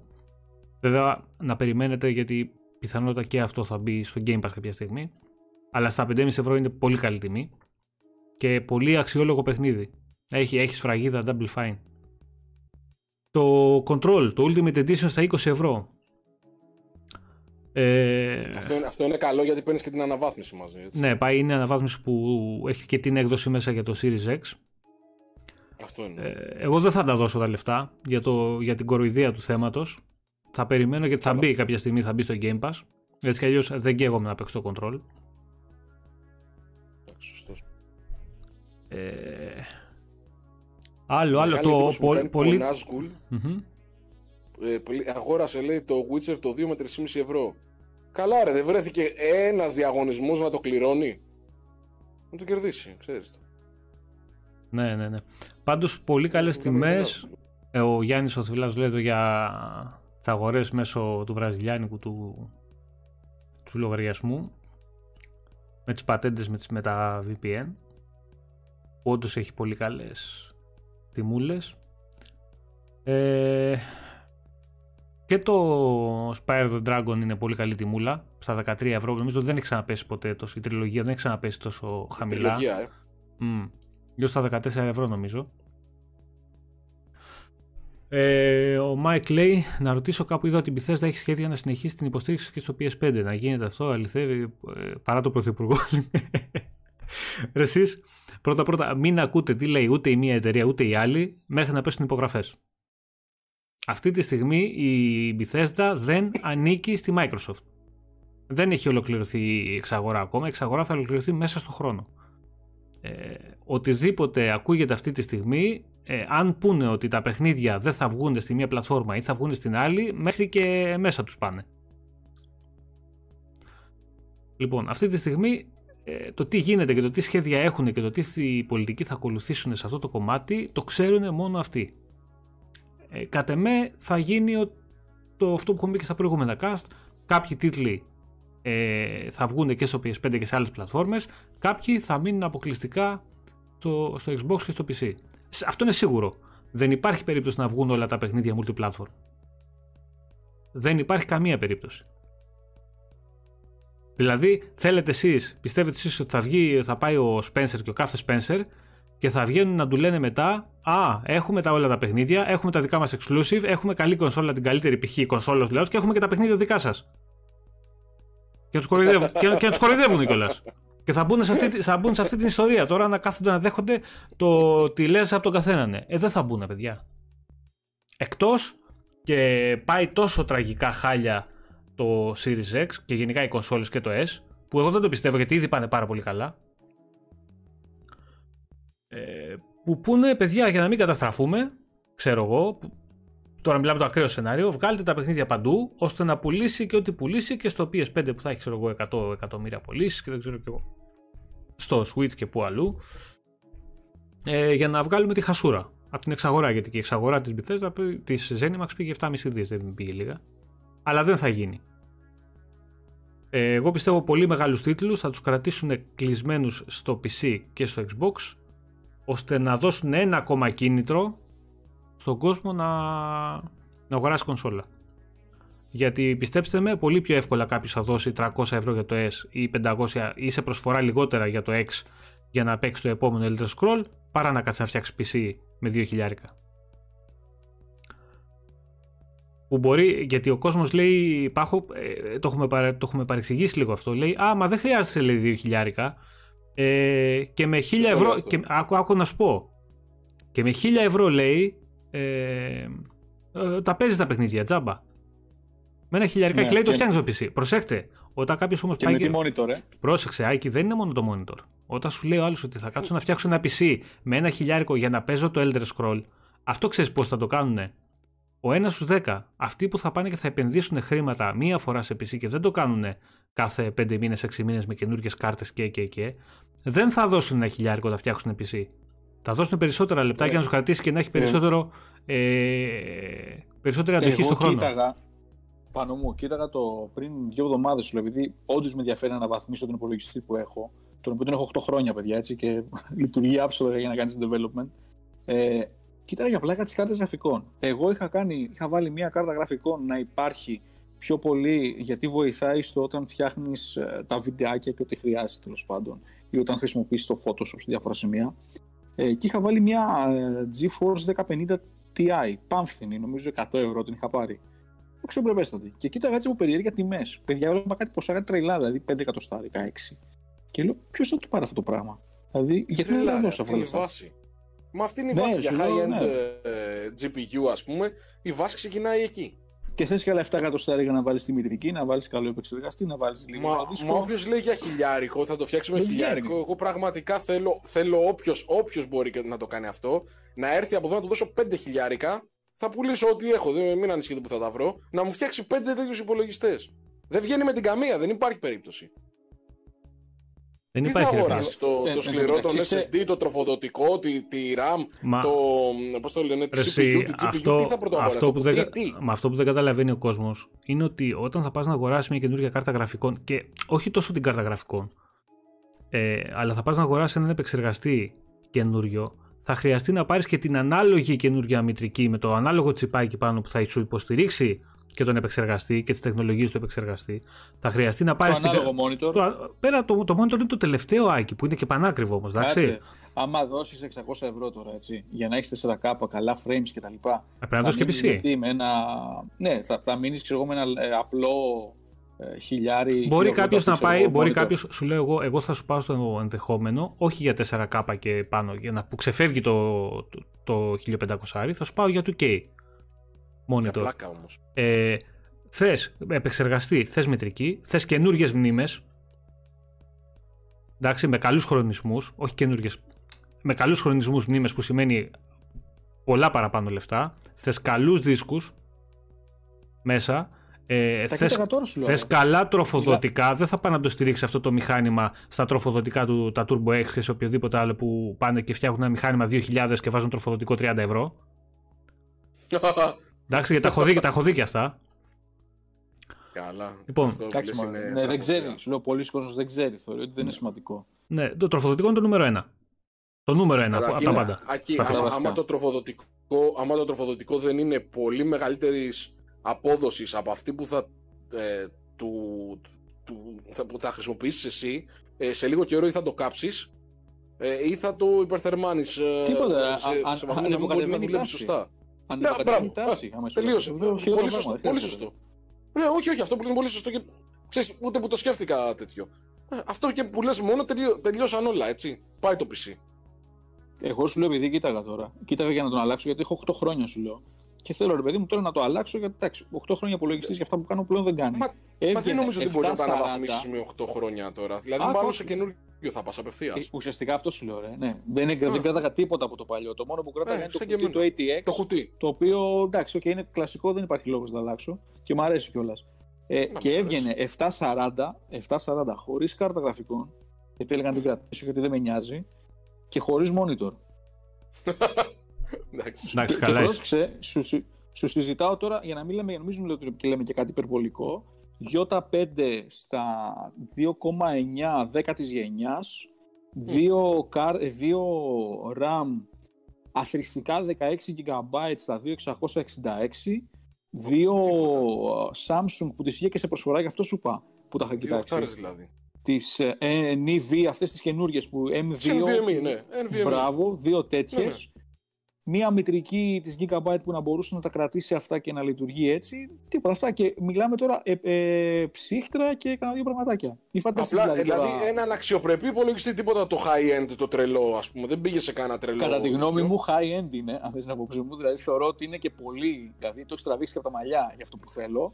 Αλλά θέλω να σου πω, ναι, ότι Σε τώρα. σχέση με αυτά που παίζουν, λέω. Εντάξει, Ναι, προφανώς. αυτό το πράγμα τώρα που σου είπα εγώ, χωρίς κάρτα γραφικών και χωρίς monitor, ε, Ναι, δεν, γελάει ο κόσμος. Θες άλλα τόσα τουλάχιστον για να πεις Ναι, ότι ρε. θα παίξω. Και δεν, εγώ δεν ξέρω για ποιο λόγο να τα πετάξει κάποιος. Είναι πεταμένα λεφτά ρε, εσύ. Δηλαδή τώρα όταν 500 ευρώ παίρνεις το PlayStation ή το Xbox, το οποίο είναι ξεπρεπέστατο ρε παιδί μου. Άντε, πες δεν σε βολεύει στο σαλόνι να κάτσει να παίζεις μεγάλη τηλεόραση. Πάρε ένα ωραίο monitor, δώσε 3-4 εκατοστάρικα και έχεις κάνει ένα πολύ ωραίο setup. Εγώ δεν καταλαβαίνω γιατί δίνουν τόσο Πέντε λεφτά στα PC. εκατοστάρικα θα πάει το, το monitor, αλλά ναι, συμφωνώ μαζί σου. Κα, Καταλαβαίνεις γενικά στο λέω τώρα, έτσι. Ναι. Ναι, ναι, όχι, όχι, ναι, ναι, ναι, ναι. Απλά στο λέω. Συμφωνώ μαζί σου, απόλυτα. Δηλαδή στην τελική κιόλας, να σου το πω κι αλλιώς, πάρε και τις δύο κονσόλες. Βάλε τη μία στο, στο σαλόνι σου, βάλε την άλλη στο γραφείο σου, βάλε τη μία στο monitor, βάλε την άλλη στην τηλεόραση. Και έχεις γεμίσει και το σπίτι. Ναι. Και έχεις και όλες τις επιλογές. Δεν θα μείνεις πια, δεν θα υπάρχει τίποτα που θα πεις: Ξέρεις κάτι, εγώ δεν, δεν μπορώ να το παίξω αυτό, ας πούμε. Δεν, δεν βγαίνει στη, στη πλατφόρμα μου. Παιδιά, εντάξει, Αλλά τώρα μπορεί να γίνει αυτό που βγήκαν αυτές οι κονσόλες. ξέρεις τι γίνεται. Γιατί μέχρι και πριν η εμπειρία του gaming στο PC ήταν πολύ ανώτερη από το console gaming. Ξέρεις, πολύ τι- πίσω όμως. ξέρεις τι γίνεται ρε, εσύ; Λέ- Εντάξει. λέγαμε πριν για παιχνίδια, λέγαμε για optimization, λέγαμε. Ε, Γκρινιάζουν τώρα όσοι έχουν πάρει το Series X, ξέρω εγώ, που βλέπουν ε, tearing σε 5 σημεία μες στο παιχνίδι. Αυτοί οι φουκαράδες που έχουν δώσει 5 χιλιάρικα στο PC και, και βογκάει να το τρέξει σε 60 FPS, σε 4K, τι να πούνε; Ισχύει, ισχύει. Τι να πούνε, πες ισχύει. μου. Βέβαια, Και πρόσεξε, Εννο- και ψάχνεις εννοείς πιο να παλιά βρεις να τα τι έχουν δώσει, φταίει. έτσι, Και όχι ψάχνεις τώρα. να βρεις τι φταίει σε αυτό το πρόβλημα. καλά, που αυτό, λες. αυτό είναι το, το χειρότερο όλων. Αυτό είναι ο εφιάλτης σου στο, στο PC.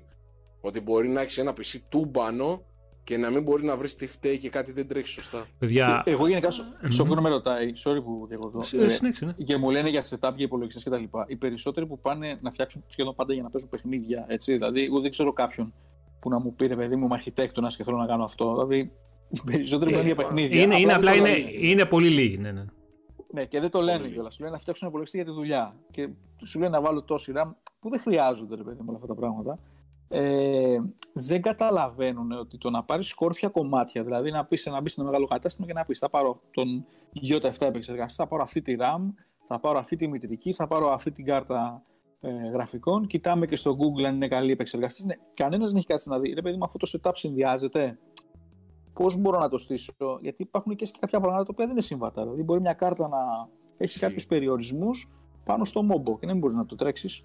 Ισχύει. Ένας επεξεργαστής μπορεί να μην σηκώνει τη μέγιστη ταχύτητα ε, ή να μην μπορεί να επικοινωνεί καλά με συγκεκριμένες χρονισμένε κάρτες. Ε, Ε, και θα, πώς θα λένε, έχεις τρόπο RAM. και θα πηγαίνει μισή δύναμη χαμένη. Ναι. Και ξέρεις Ε, τώρα, έχω ακούσει και το άλλο αφελές, ο οποίος μου λέει, ένας φίλος μου το είχε πει, μου λέει: Ξέρεις τι, εμένα δεν με νοιάζει. Μου λέει, γιατί διαλέγω τα κομμάτια και τα πάω στο τεχνικό στο κατάστημα και μου τα σετάρει. Οπότε στάνταρ θα μπουν σωστά. Και του λέω: Δεν έχει Ω. να κάνει, του λέω. Οι άνθρωποι απλά είναι puzzle. Τα κουμπώνουν πάνω, βάζουν τα Windows, πάρ το έτοιμο. Δεν, δεν σου ψάχνει κάνεις το optimization για να δεις πώς λειτουργεί. Αυτό, αυτό είναι το χειρότερο που λέω. Και ισχύει πάρα πάρα πολύ. Μμμ. Ο, ο φίλος εδώ που λέει όλα καλά, όλα ωραία, λέει η γνώμη μου είναι πως αυτός που έφτιαξε PC με 2 χιλιάρικα, προφανώς το 2018, παίζει μέχρι σήμερα καλύτερα, τα παιχνίδια με καλύτερα γραφικά από τις φετινές κονσόλες.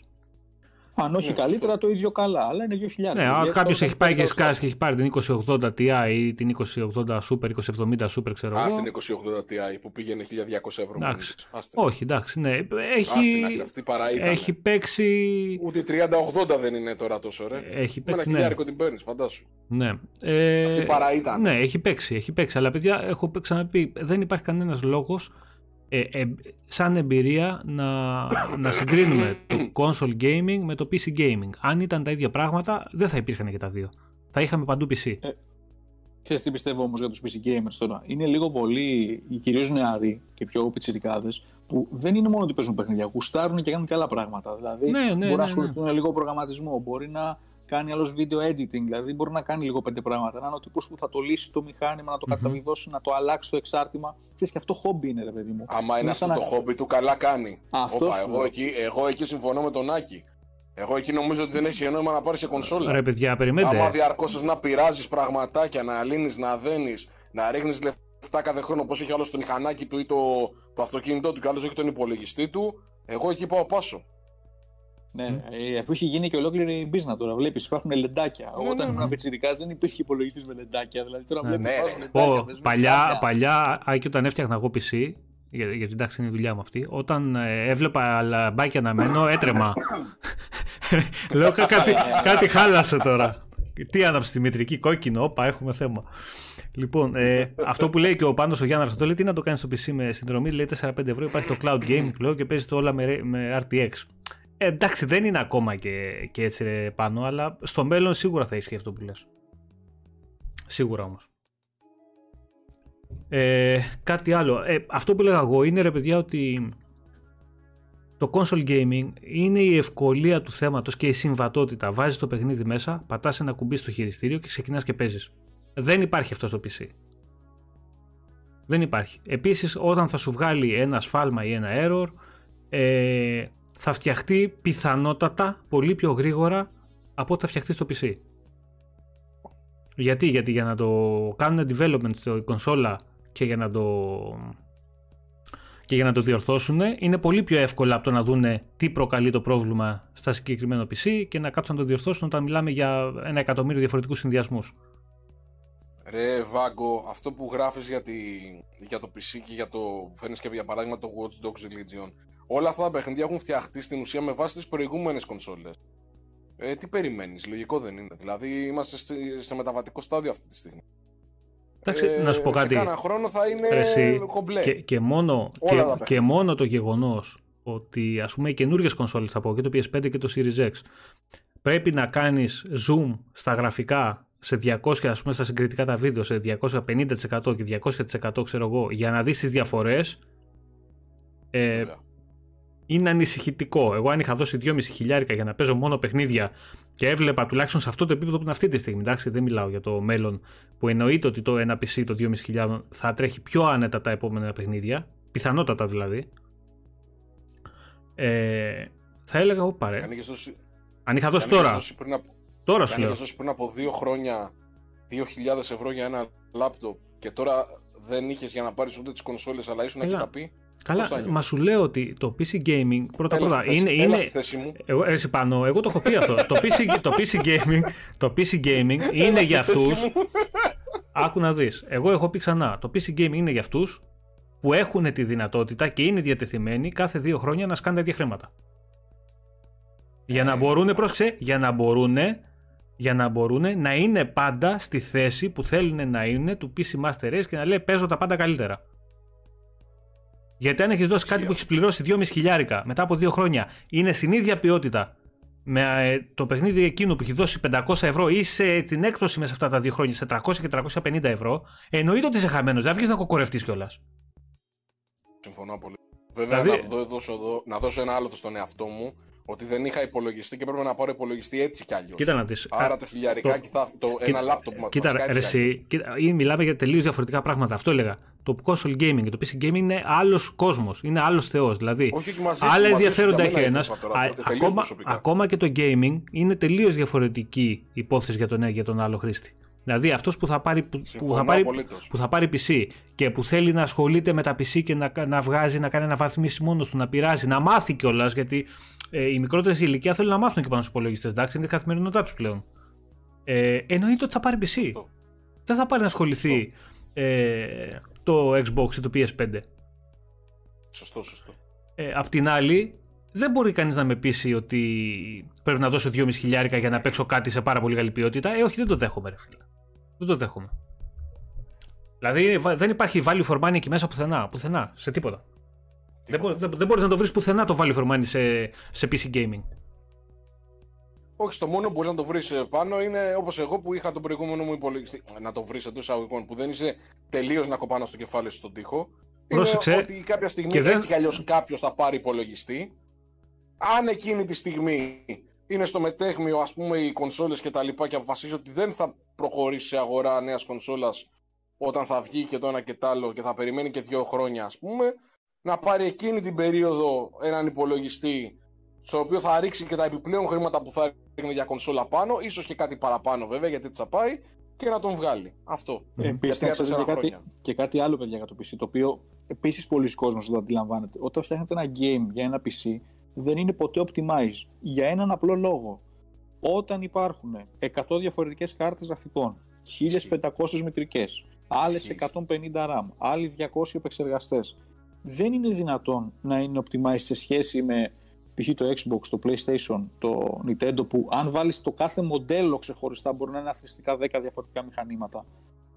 Δηλαδή, ε, είναι, δεν δεν γίνεται τόσο σωστό optimization λόγω των, ε, των εξαρτημάτων. Είναι το ίδιο πρόβλημα που έχουν όταν φτιάχνει ένας developer μια εφαρμογή για το iOS που έχει 10 μοντέλα από κάτω, 5 iPhone, 4 ξέρω εγώ, ε, iPad και τώρα πλέον και για τα Mac και στο Android που βλέπεις όταν πατάς να το εξπορτάρεις στην Google 14.500 συμβατά μοντέλα. Εκεί Μμμ. τι, τι, τι να κάνεις; Εντάξει, ναι, εννοείται αυτό. Βέβαια, μετά ξέρεις, μπαίνουν οι εταιρείες που έχουν τις κάρτες γραφικών και βγάζουν drivers και προσπαθούν να κάνουν ακριβώς αυτή τη δουλειά. Τα που λες εσύ. drivers, πρόσεξε, τα drivers είναι πώς το λογισμικό σου, τα Windows δηλαδή, έτσι ουσιαστικά, Μμμ. καταλαβαίνουν και χρησιμοποιούν καλύτερα την κάρτα γραφικών. Δεν Ε, είναι δεν είναι ένα optimized. είδος optimization ρεάκι κι αυτό. Εγώ δεν, Δεν ξέρω είναι τώρα ακριβώς ακριβώς έτσι, την γιατί ολογία, στο δεν κάθε- είναι το και αυτό κάθε- ένα το είδος. κάθε- το- είναι το εξάρτημα με, την, πλα- με το εξάρτημα Εντάξει. η κάρτα γραφικών δηλαδή με τα Windows Έστω. Optimization ένα και το για ένα άλλο, εξάρτημα. Εντάξει. το άλλο, το άλλο είναι το εξής. Ότι όταν φτιάχνεις ένα game, για παράδειγμα, θέλεις ε, ε, να δοκιμάσεις σε συγκεκριμένα μηχανήματα να δεις πώς αποδίδει. Γι' αυτό και θα δεις Αυτό, κάποιες ναι. κάρτες γραφικών μεγάλες, σου δίνουν μαζί με τα update του driver και κάποιες εφαρμογούλες που σου έχει μέσα λίστα με παιχνίδια που το Ναι, ναι. πατάς και σου κάνει check. Αυτό είναι optimized. Ναι, ναι, ναι. Κατάλαβα πώς το λες, ναι. Σου βγάζει, έχει και στη, στην κάρτα που έχω στην 2070, την RTX, έχει ε, στην Nvidia Experience, ας πούμε, σου βγάζει ποια παιχνίδια είναι τα συμβατά και τα λοιπά. Μμμ. Ε, Και σου ο, βγάζει και ένα check πάνω αριστερά. ο φίλος εδώ, όλα καλά, όλα ωραία, λέει: Οι μόνοι που συγκρίνουν λέει, το console gaming με το PC gaming είναι αυτοί που έχουν κονσόλα. Λέει, αυτοί με τα PC απλά λένε ναι, ok. Άκου να δεις τώρα τι παίζει. Ε, δεν μπορείς να φανταστείς πόσους φίλους πισάδες έχω εγώ, πισάδες όμως, που πάνε και σκάνε 500 ε, κάθε 5 μήνες, 6 μήνες να αλλάξουν κάρτα γραφικών και και και και έχουν κλάψει με το One X. Δεν θα σου πω εγώ για πιο μεγάλη κονσόλα. Θα σου πω για το One X που το έχουν δει σε 4K, σε 4K όμως, όχι checkerboard και ιστορίες, στη 55 στο σπίτι και έχουν έρθει και κουπανάνε το κεφάλι στον τοίχο που έχουν σκάσει διχίλιαρα και τριχίλιαρα. Ε, το αν η διαφορά αυτή αξίζει στο, μάλλον αντιστοιχεί στη διαφορά ποιότητας που έχουν τα παιχνίδια, μιλάμε για διαφορές τώρα των 2.000 ευρώ, ε, όχι, ευχαριστώ, δεν θα πάρω εγώ προσωπικά. Ρε, Και, εσύ είναι πι- σαν και, πιστε- το- και σαν πίστεψε το να με, μου- αν πολλοί δεν θέλανε το PC, ге- το computer, το PC γενικότερα για παιχνίδια αποκλειστικά και το θέλανε για άλλες δουλειές, οκ. Αυτός που το ήθελε αποκλειστικά για παιχνίδια και πάει και βλέπει ε, τις διαφορές που υπάρχουν στην τελική στις δύο πλατφόρμες ε, ψιλοκλαίει. Εκτός και είναι πολύ tech freak, παιδί μου, και θέλει να βλέπει, ξέρω εγώ, ε, ε, δεν τον ενδιαφέρουν τα χρήματα, δεν τον ενδιαφέρει αυτό που λέμε εμείς πάντα το value for money. Ε, τον ενδιαφέρει να βλέπει ε, ό,τι κορυφαίο υπάρχει, το οποίο όμως κορυφαίο η διαφορά του με το αμέσως παρακάτω ανταγωνιστή ε, δεν αντιστοιχεί στη διαφορά της, της τιμής, ρε παιδιά. Τι να κάνουμε; Είναι ρε, σαν να συζητάμε τώρα για ένα ταξίδι στη Θεσσαλονίκη, για παράδειγμα, και εγώ να πήγα να πάρω τη Ferrari και εσύ να έχεις πάρει, ξέρω εγώ, ένα πολύ καλό Volkswagen. Ε, ωραία, ναι, ευχαριστώ πολύ. Και δύο, τι διαφορά θα κάνουμε στον χρόνο που θα φτάσουμε, ελάχιστη. Πόση διαφορά θα είναι στην οδήγηση τέτοιο. Εντάξει, ναι, θα είναι καλύτερη. Και ε, αυτή είναι η διαφορά. Σαν, Αλλά ο ένας έχει δώσει ο ένας έχει δώσει ας πούμε 200.000 ευρώ και ο άλλος έχει δώσει 20.000 ευρώ. Μα είναι η διαφορά, ότι το PC εντάξει, θα κάνεις και άλλες δουλειές ταυτόχρονα. Ε, ναι, ο κόσμος, ε, οι περισσότεροι, ναι, οι, περισσότεροι, οι περισσότεροι που, έχουν που παίζουν παιχνίδια στο PC έχουν δύο monitor, κάνουν ταυτόχρονα άλλες δουλειές, βάζουν από πίσω, παίζουν Ρε, βίντεο. Αυτό σου λέω. Εγώ μιλάμε τώρα για αυτό που είπες και εσύ. Αυτός που πάει και αγοράζει ένα ε, ναι, αυτό είπα. PC ε, ακριβώς για να παίζει παιχνίδια. Ε, εντάξει, Εγώ μαζί σου. Αυτό που είπες. Αν τώρα το πάρει και κάνει 5.000 δουλειές, ευχαριστώ πάρα πολύ. Ναι, ωραία. Τι να κάνουμε τώρα. Αυτό είναι άλλο. Σου είπα, η διαφορά στην ποιότητα, για να μην το πλατιάζουμε, ακριβώς όπως το είπες εσύ, η διαφορά στην ποιότητα ε, που υπάρχει στις εκδόσεις δεν, ισο, δεν αντιστοιχεί ρε παιδί μου στη διαφορά της τιμής που υπάρχουν μεταξύ τους. Τι να κάνουμε τώρα; Αν κάποιο αν κάποιος μου πει ότι, α, κοίτα να δεις, ε, εγώ παιδιά αγοράζω το PC 2000 και τα σκάω, αλλά δεν ξαναπληρώνω παιχνίδι. Όλα τα παίζω και τα παίζω σπασμένα, κατεβασμένα και, και, και, και αγοράζω μόνο ένα-δύο online γιατί είναι πολύ αυτοί. Ένα-δύο online ε, τα οποία ε, με ενδιαφέρει να τα παίζω και κανονικά ε, με το account μου και, και, και, και. Ναι, και παίζω και δύο χρόνια ένα παιχνίδι. Ναι, okay. Ε, αυτός ήταν ο λόγος και αυτός ήταν όμως ε, η νοοτροπία των PC gamers που τους είχε φέρει τόσα χρόνια και δεν υπήρχε optimized παιχνίδι στα PC. Γιατί, γιατί δεν πουλάγε καμία εταιρεία τίποτα.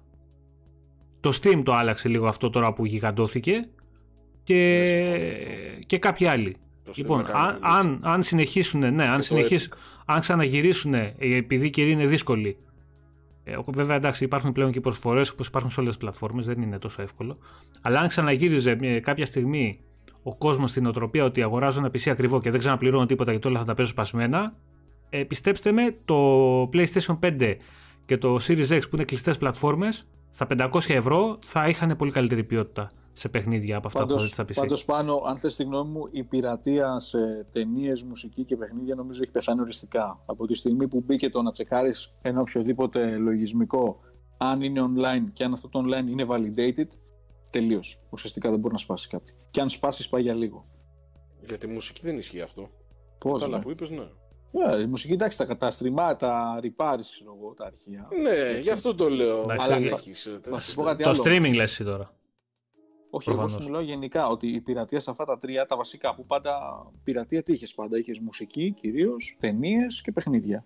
Δηλαδή... Ξεκίνησα τη μουσική που ήταν και το μικρότερη σε μέγεθος για να μπορείς να, να, να μεταφέρεις. Παιχνιδά, παιχνιδάκια από παλιά, από εποχές Amiga, αν θυμάσαι. Ναι, καλά, εντάξει, ναι, ναι, ναι. ναι, πίσω και... Μετά τα emulation και το ένα και το άλλο. Εντάξει, okay. Τώρα σκέψου όμως ότι στη μουσική που λέμε ή στις ταινίες πληρώνεις ένα πάγιο αστείο 8-10 ευρώ το μήνα και έχεις όλη τη μουσική. Οπότε δεν υπάρχει λόγος κάποιος να τη ρηπάρει. Είναι ασύμφορο. Παλιά θυμάμαι που αγόραζα και εγώ πολλά CD γιατί μου άρεσε. Έκανε σε ναι, δραχμές 10.000 το δισκάκι. 30 ευρώ μετά θυμάμαι Όχι, που αγόραζες. Όχι, ναι, και... πολύ. Γύρω στα 5-6 χιλιάρικα κάναν τα CD. Εγώ θυμάμαι ε, στο Μετρόπολης τότε που ήταν ανοιχτό ακόμα. 6-800 ήταν από τα πιο ακριβά CD που είχα ναι, πάρει. Ναι, μπράβο, ήταν όντως το 5.000. Απλά. Ναι, ε, στο 5.000 μαζί σου. 5.000. Αλλά ναι, ναι. σκέψου τώρα το 5.000 να πάρεις 12 τραγούδια από τα οποία έχεις ακούσει το ένα.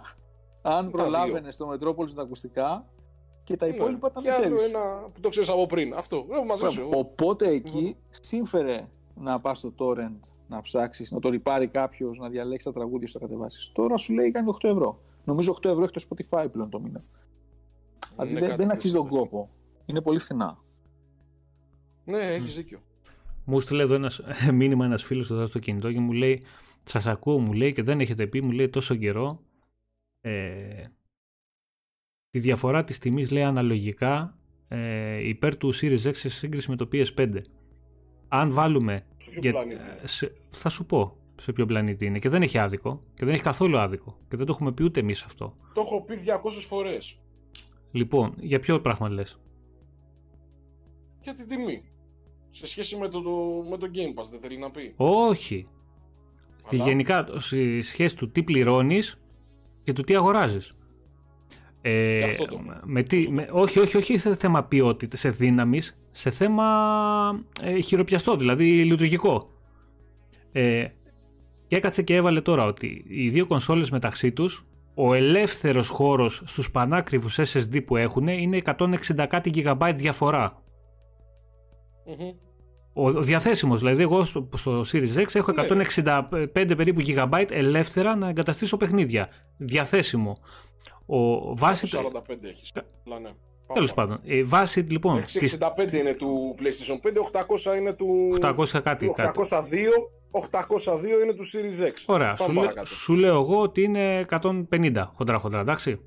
Το χοντρά, χοντρά, πες 150, Ωραία. ναι. Ε, βάση της τιμής ανά megabyte που πάει αναλογικά αν κάνεις τη διαίρεση, η τιμή στο Series X βγαίνει, το PlayStation 5 κοστίζει ε, 35 ευρώ παραπάνω. Ε, Δεν διαφωνώ. Είναι έτσι ή δεν το είναι; ξέρουμε αυτό, το έχουμε ξανα... Βεβαίως, Ναι. πώς δεν είναι; Να, ακούγεται πουθενά αυτό; Ότι στην ουσία τα Έλα, λεφτά που αυτό δίνεις. Το έχουμε ξαναπεί. Από τότε που βγήκε το Εγώ- 825 της Sony γελάγαμε.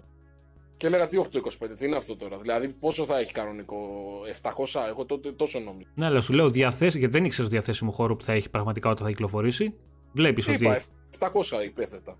Μμμ. Πήγε στα 6, ε, 665. Λοιπόν, ο, 660, διαθέσι, ο διαθέσιμος χώρος επιπλέον Εφτά. που παίρνεις σε αυτή της τεχνολογίας στον SSD ε, κοστίζει γύρω στα 30 με 35 ευρώ. Ε, εντάξει, θα σου πει ο άλλος, εμείς όμως έχουμε καλύτερο SSD, οπότε έρχεται εκεί η διαφορά. Καλά, εντάξει. Τώρα πηγαίνετε τώρα να αγοράσετε εξ- εξωτερικό χώρο να βάλετε μέσα που δεν έχουν την κάρη όλες οι κονσόλες και στη μία και στην άλλη. Και... Πάρα πολλά bugs στο Εντάξει, PlayStation βέβαια, 5. να πω κάτι. Πάρα Και εδώ, πολλά νο- bugs. και εδώ νομίζω λίγο αδικούμε ρε εσύ. Να σου πω κάτι. Όταν πάρει να φτιάξεις ένα προϊόν, προσπαθείς να χαμηλώνεις πάντα την τιμή. Δηλαδή, είναι σίγουρο το ξέραν οι άνθρωποι ότι δεν θα είναι ικανοποιητική και στη μία κονσόλα και στην άλλη ο, η χωρητικότητα των δίσκων. Αλλά για να μπορέσεις να το φτάσεις σε ένα όριο στα 500 ευρώ, που το φτάσανε δηλαδή στο μέγιστο που θα μπορούσε να δώσεις ένας άνθρωπος, αναγκάστηκαν να κόψουν. Οπότε σου λέει λιγότερο δίσκο, λιγότερο δίσκο. Α βάζουν έξτρα. Ναι, εντάξει, αλλά άμα αυτό- τώρα το λιγότερο δίσκος είναι για το PlayStation, ας πούμε, για να βάλεις στο χειριστήριο ε, αυτά που έβαλε, εγώ θα προτιμούσα περισσότερο δίσκο. Αυτό είναι το πλάνο. όπως, το και, project, όπως και με το όπως project και- όταν το στήσανε Α. είχαν αυτό το πλάνο. Α, εκεί, όπως και με το Switch. Το Switch, το μεγαλύτερο κόστος του, του Switch είναι τα χειριστήρια παρά η μητρική του και το τέτοιο, έτσι. Και, το, και η οθόνη του. Πάντως, Μιλάμε από τώρα θέμα- ότι το πάντως τη από Tegra θέμα X1 εσόδων- έχει από το Shield. Δηλαδή Πάντως φαντάσου. Από το θέμα εσόδων, η συγκεκριμένη εταιρεία που είπες για το Switch έχει βγάλει άπειρα λεφτά. Έχει ένα hardware Προφανώς. πάνθυνο, παιχνιδάκια Αυτό σου τα λέω. οποία είναι ικανοποιητικά και βγάζουν άπειρα λεφτά. Αυτό είναι Ναι, ρε. πραγματικά συγχαρητήρια. Είναι τεράστια επιτυχία. Αλλά όταν βγήκε, το, όταν βγήκε το Switch, το μεγαλύτερο του κόστος και γι' αυτό πήγε σχετικά ψηλά η τιμή του, αντί να είναι οι δυνατότητες της κονσόλας, το εσωτερικό κτλ, ήταν τα χειριστηριάκια και το τη ψαρώσαμε με τα παγάκια. Και να σου πω, τώρα γιατί δεν μειώνει την τιμή που είναι πάλι στα 3 εκατοστάρικα. 3 τόσο. Η Nintendo, ρε, Nintendo εγγύηση. Γιατί δεν βγάζει μειώνει λεφτά, ποτέ ρε, τιμές εσύ. για Αφού τα τίποτα. αγοράζει ο κόσμος. Ρε, γιατί μειώνεις σε τίποτα τις τιμές στη Nintendo και δεν το ξέρω εγώ. Ούτε στα αυτό παιχνίδια το, δεν τις Αυτό το μειώνει. κάνεις πάντα όταν στο αγοράζουν. Δηλαδή, αν εσύ βάζεις κάτι. Άστο ρε, 70 άστο ρε ευρώ. και στο Wii U που δεν το αγοράζει, ούτε οι ίδιοι δεν πρέπει να το είχαν αγοράσει. Έτσι, οι τιμές μείνανε στο Θεό, άστο. Δεν είναι έτσι, είναι πολιτική της Εντάξει, οκ. Nintendo. Δεν, θα, δεν θα ρίξουμε τις τιμές στο προϊόν μας για να μην ε, πέσει το, το value του brand. Να Προτιμούμε ξέρεις, να, να ξέρεις να, όμως- να θυσιάσουμε μια κονσόλα ε, και να πάει άκλαυτη παρά να ρίξουμε τη, ε, το value του brand μας. Είναι, Ναι. είναι δεδομένη η πολιτική. τους. Να ξέρεις όμως γενικά στις πωλήσεις, τα discounts μπαίνουν όταν ή κλείνει ο κύκλος ζωής του προϊόντος ή όταν ένα προϊόν δεν πουλάει όσο περιμένανε. Ναι, αλλά σου ξαναλέω, δες το παράδειγμα του Wii U. Δεν, χρ- δεν πάνε έτσι στην Εντάξει, ναι, οκ. Αυτή Δηλαδή είναι- αυτό που λες εσύ ισχύει ορθολογικά. Η Nintendo δεν έχει καμία σχέση με τον ορθολογισμό. Εντάξει, είναι, πώς θα σου πω, είναι το ανάποδο τελείως ρε παιδί μου. Οκ. Έτσι, άμα ανοίξεις το ορθολεξικό έχει το, το συμβολάκι. Αυτό το, το ανά, πώς είναι το, δεν θυμάμαι και πώς λέγεται. Την παίρνει και είναι όμως. Αν δεν την έπαιρνε, δεν θα ήταν. Δεν την παίρνει γιατί έχει ένα φανατικό κοινό Αυτό. Έχει, έχει ένα κόσμο από πίσω του και έχει και μεγάλη πρόσβαση Γενικά η σε Nintendo, μικρές ηλικίες. θα σου πω εγώ Πρόσεξε, τι είναι. η Πάχο, μεγάλη- η άκου, να, μεγάλη δει- πρόσβαση. άκου να δεις. Μισό Α- λεπτό. Άκου να δεις. Μισό λεπτό Θα- και θα μου πεις ό,τι θες. Πες, έλα. Έχει μεγάλη ε, ε, ε, διείσδυση σε νεαρές ηλικίες διαρκώς, το οποίο θα πει ότι φτιάχνει ένα φανατικό κοινό για τα επόμενα χρόνια. Και αυτό το γνωρίζει.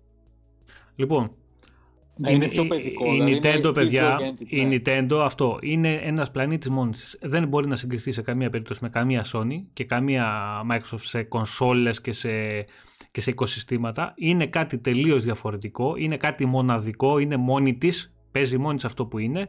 Είναι το παιδάκι το αγαθό, το οποίο το αγαπάνε όλοι, τους συγχωρούν τα πάντα και ό,τι και να κάνει εντάξει μωρέ Nintendo είναι. Ε, αυτό. αυτό, αυτό είναι. Τι, τι είναι, έχει καμία διαφορά. Σωστό, σωστό. Α, Είναι ακριβώς αυτό. Όχι, όχι, γι' αυτό σωστό, και πουλάει, γι' σωστό, αυτό και την σωστό. αγαπάνε όλοι, γι' αυτό και δεν λέει ποτέ κανείς τίποτα κακό για την Nintendo. Υπάρχει εκεί, βγάζει κάποια παιχνίδια, βγαίνουν οι φανατικοί, λένε τα δικά τους. Ε, λέει, σας γλέντισε, λέει η Nintendo, λέει, πούλησε λέει, πιο πολύ από το Xbox One. Ε, εντάξει, πούλησε πιο πολύ. Και μου έπαιζε εμένα τα παιχνίδια του Witcher και έτρεχε ο άλλος χωρίς άλογο. Τι να το κάνω, ρε, το, το, το παιχνίδι; Έβγαινε ο άλλος στο The Arthur Walls και δεν είχε δέντρα.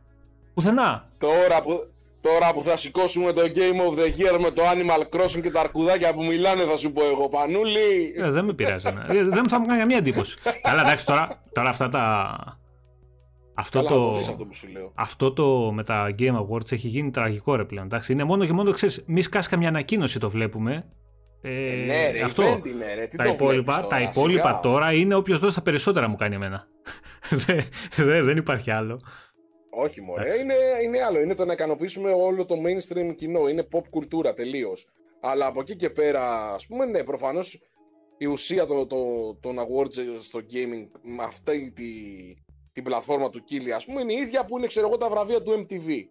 Εντάξει, να βγάλουμε τώρα τις γκόμενες πάνω στη σκηνή, ας πούμε, να μας πούν κανένα ωραίο τραγουδάκι, τους σκληρούς τους τυπάδες λίγο να μας κάνουν μόστρα, ας πούμε, και να προχωρήσει η όλη φάση. Αυτό είναι. Να πετάγονται τα πιτσεριά από κάτω να κλαίνε και τέτοια. Ε. Εντάξει, βέβαια το βλέπουμε γιατί μπορεί να σκάσει κανένα αντίστοιχο πάλι όπως με το. το Το προηγούμενο βλέπουμε Δεκέμβρη. φανατικά. Το προηγούμενο Δεκέμβρη. Κοίτα, εσείς καλό θα είναι να κοιμηθείτε και πάλι. Ναι, Εγώ ναι, και ο ναι. Μιχάλης να μείνουμε ξύπνοι είναι το βασικό. Έτσι. Τώρα από εκεί και πέρα οι Σταύρο, υπόλοιποι σε γούρι μας βγήκε το να κοιμάστε. αχ, λοιπόν, Τι έγινε; Τίποτα, τίποτα, τίποτα δεν έγινε. Είπες Ε, ένα Σταύρος ο Σταύρος και- λέει ναι, παιδιά, πότε αναμένεται λέει, να έρθει καινούργια παρτίζα με Series X. Ε, παιδιά, δεν ξέρουμε. Θα ρωτήσω εγώ και στη Microsoft μία να δούμε τι γίνεται, τι περιμένουν, πότε περιμένουν. Δεν έχουμε, το έχουμε κάνει ακόμα. Να δούμε αν βρει άνθρωπος τώρα κονσόλα τουλάχιστον στα Χριστούγεννα. Γιατί έχουν πουληθεί τα πάντα, παιδιά, δεν υπάρχει τίποτα. Έχω ακούσει ότι υπάρχει ένα μικρό κομμάτι από stock και για το PlayStation 5 και για το Series X το οποίο έχει μείνει στα μαγαζιά για δύο λόγους. Πρώτον, γιατί περιμέναν μήπως βγάλουν κάποια προβλήματα οι πρώτες παρτίδες και μπορέσουν να, για να αντικαταστήσουν. Και κατά δεύτερον, διότι είναι από παραγγελίες που έχουν γίνει, αλλά δεν έχουν παραλυφθεί από τους ανθρώπους που τις κάνανε. Οπότε αυτά θα διατεθούν πρώτα. Έτσι και λένε ότι θα έρθουν πριν τα Χριστούγεννα. Ότι θα έρθουν. Εδώ είναι. Ότι θα δοθούν πριν τα Χριστούγεννα.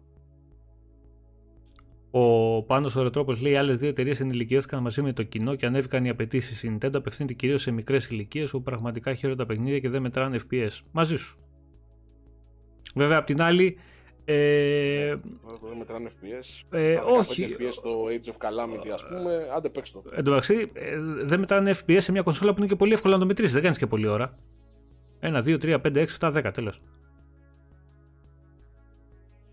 Κακία. Ε, είναι τελείως διαφορετικό. Τώρα μην συζητήσουμε παιδιά για την Nintendo. Εμείς έχουμε μεγαλώσει με την Nintendo, μας έχει, την έχουμε πληρώσει χρυσά αυτή την Nintendo. Ναι, ρε. Αλλά και γι' αυτό τη βρίζουμε δεν και το πιο θυμάστε. πολύ. Γιατί εγώ έχω πληρώσει χρυσάφι τα παιχνίδια τη Nintendo και τα πλήρωνα όταν ήταν, ήταν, ήταν όντως ακριβά. Γιατί τώρα Τα βρίσκει πληρώνεις και γιατί, σε κάθε κονσόλα. γιατί τώρα, ναι, τώρα, ήταν, τώρα, είναι, τώρα βρίσκει φθηνά παιχνίδια να παίξει. Τότε που πληρώναμε εμείς. Ε, Ε, πριν από δύο δεν, δεν γενιές υπήρχαν. εννοείς. Ναι, δεν υπήρχαν. Ναι, και δεν υπή... ναι, ρε, πάνω γιατί δεν υπήρχαν δύο γενιές πριν. Ρε, τα παιχνίδια που Στο έχω. Super Nintendo ποιες ήταν δύο γενιές πριν, δεν Ναι, υπήρχαν. τα παιχνίδια, τα παιχνίδια που έχω πληρώσει στο.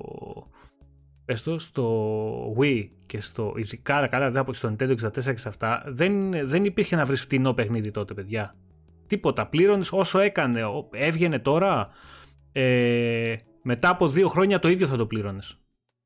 Δεν υπήρχε προσφορά να το, προ, να το βρω ψηφιακό, να το κάνω. Εμείς μας έχουν, μας έχουν πάρει σπίτια αυτές οι εταιρείες. Γι' αυτό και τις Ναι, βρίζουμε ρε, τώρα κανονικά. που ακολουθούν τις πολιτικές αυτές. Δεν ακολουθούν. Που, που μέχρι ένα, εντάξει, σε ένα βαθμό βέβαια έχει κάνει προσφορές τώρα η Nintendo. Αλλά δεν μπορείς σε καμία καμία περίπτωση να σχέση. συγκριθείς στην πολιτική που ακολουθούν τουλάχιστον αυτό το κομμάτι άλλες δύο εταιρείες. Σε καμία περίπτωση. Θα δούμε, παιδιά, τώρα ό,τι και να λέμε εμείς τώρα για διαθεσιμότητα. Άντε να δούμε. Μακάρι να έχει και τα Χριστούγεννα που θα μπορέσει αρκετός κόσμος να, να αγοράσει καινούργια κονσόλα. Γιατί είναι πολλοί αυτοί που περιμένανε τις γιορτές, κάποια δώρα, κάποια επιδόματα, άλλοι, κάποια δώρα στις δουλειές τους να τα διαθέσουν για, να, για αυτό το σκοπό. Σαν τώρα στις δουλειές μας θα πάνε για λογαριασμούς. Εντάξει, ναι. ο- Ευχαριστούμε Microsoft για τη χορηγία. Ναι, πάμε παρακάτω. Τι σου στείλα κανένα λογαριασμό; Όχι, ευχαριστούμε Microsoft για τη χορηγία για το Series X του που μας έστειλε. Αυτό λέω. Εντάξει, δεν πειράζει. Ευχαριστώ. Εγώ θα το λέω αυτό. Ε, Το ξέρω δεν πειράζει εσένα και δεν θέλω να το λέω. αλλά Εγώ θα το λέω έτσι και το έχω βάλει. Δεν το κάνω τέτοιο. Πολύ Κολλάει ωραία. τον εαυτό μου. Παιδιά, ένας Οπότε σου λέει για ένα εντάξει. φίλο εδώ που έγραψε για ένα κατάστημα εταιρείας κινητής που Μμμ. μπορεί να έχει κονσόλες. Ναι, δεν υπάρχει αυτό. Πες του, δεν ισχύει. Δεν, δεν, δεν το είδα. Έχει γράψει ένας φίλος για καταστήματα μιας εταιρείας. Trust me, δεν Α. υπάρχουν. Αχα, αχα.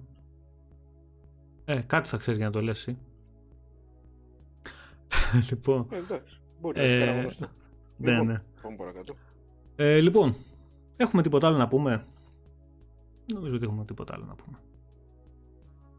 Νομίζω τα καλύψαμε όλα. Να Όχι, δούμε λίγο. Ε, τώρα, παιδιά, εντάξει, μην αρχίσουμε τώρα με το value for money. Πιστεύω ότι αυτή τη στιγμή όποιος έχει Xbox και όποιος μπει στον κόσμο του Xbox, γιατί έχουν μπει πάρα πολλοί, αυτό να το πούμε. Ναι, ρε, δεν βλέπεις τι γίνεται στην ομάδα. Έχω βαρεθεί να πατάω accept. Ναι, όχι, δεν είναι μόνο για, το- για την ομάδα τη δική μας τώρα στην, ο- που μπαίνει πολλοί κόσμος στο facebook.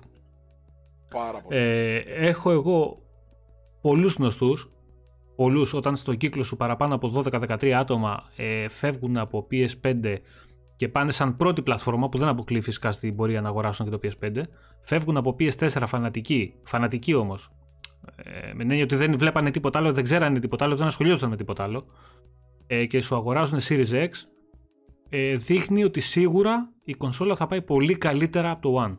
Εγώ δεν είμαι ούτε κουτόχορτοτρό, ούτε κοιμάμαι όρθιος. Ξέρω πολύ καλύτερα ότι το PS5 θα πουλήσει πολύ καλύτερα από το, από το Series X και το S, τουλάχιστον στην Ελλάδα εδώ. Αλλά και γενικότερα θα έχει καλύτερες πωλήσεις. Αλλά δεν θα έχει καμία σχέση η πορεία των νέων κονσολών με αυτή που είχε το One. Και αν κατάφερε να πουλήσει 50-55 εκατομμύρια, δεν ξέρω πώς έχει πάει το One, ε, με αυτό το λανσάρισμα που έκανε και με τα προβλήματα που είχε, ε, σκεφτείτε πόσο θα, καλά θα πάει και το τα X και S Και τα με αυτό καινούργια. που ήταν. Ναι, ναι, ναι. ναι. Γιατί δεν ήταν καλό. Τι να κάνω. Μμ. Ο Πάνος λέει και εμείς ήδη τέσσερα άτομα λέει πήραν πρώτα το Series X ο Retropolis. Είναι πολύ, είναι πολύ. Είναι πολλοί που Ναι, ρε, κάνανε το πολύ, βήμα πάρα και, πολύ. και, και έχει βοηθήσει πάρα πολύ σε αυτό, παιδιά, και το Game Pass. Εγώ όποιος έχει πάρει, του έχει βάλει δύο χρόνια Game Pass, να ξέρετε, με το EA Play. Με 120 ευρώ δηλαδή το χρόνο βάλανε στην ουσία δύο χρόνια. Το χρόνο λέω, με 120 ευρώ στην ουσία βάλανε δύο χρόνια Ultimate. Ακριβώς. Ε, κάποιοι που είχαν παλιά λογαριασμό και όσοι δεν είχαν λογαριασμό παλιά βάλανε με 80 ευρουλάκια τα, με τον Gold. Παραπάνω. Ε, μιλάμε για δύο χρόνια. Κάποιος που δεν είναι τρελός να αγοράζει παιχνίδια κάθε μήνα δεν ξαναπληρώνει τίποτα. Τίποτα. Είναι η κονσόλα το μοναδικό του μετά κόστος, ό,τι, ό,τι, ό,τι πλήρωσε τέλος. Κατεβάζει και για, παίζει. χάλο, για χάλο ρωτάει ο Αντρέας αν είχαμε κανένα νέο. Ε, πρόσεξε τώρα, εδώ είναι το ωραίο. Μμ. Το, το νέο που είχαμε για το χάλο είναι ότι θα έχουμε νέα σύντομα. Ναι. το νέο είναι αυτό, ότι θα έχουμε, θα έχουμε σημαντικά νέα, λέει σύντομα. Τώρα το σημαντικά νέα τι θα είναι, ο Θεός και η ψυχή τους. Τώρα, εντάξει, όταν καεί στο χυλό, φυσάς και το γιαούρτι, λέει. Έτσι. Οπότε περιμένουμε. Ηλία, δεν, δεν, δεν ξέρει κανείς τίποτα. Άσε να τους αφήσουμε να ανακοινώσουν τι να ανακοινώσουν και θα δούμε μετά. Λοιπόν, παιδιά, αυτά δεν έχουμε να πούμε κάτι άλλο. Είπαμε διάφορα θεματάκια και σήμερα. Καφεδάκι το ήπιαμε, μου, τε- μόλις μου τέλειωσε ο καφές. Δύο ωράκι Αυτά το είναι. κλείσαμε. Λοιπόν, Χρονόμετρο είναι. ο καθένας. έτσι, έτσι. Λοιπόν, να, να ευχαριστήσουμε τον Άκη για την παρέα εδώ και για τις γνώσεις του που μοιράστηκε μαζί μας. Εγώ ευχαριστώ, παιδιά. Σιγά, εντάξει. Λοιπόν, και όλους εσάς τους 100 και τύπου που είσαστε τώρα live και όσους περάσανε το προηγούμενο διάστημα από εδώ από την παρέα μας.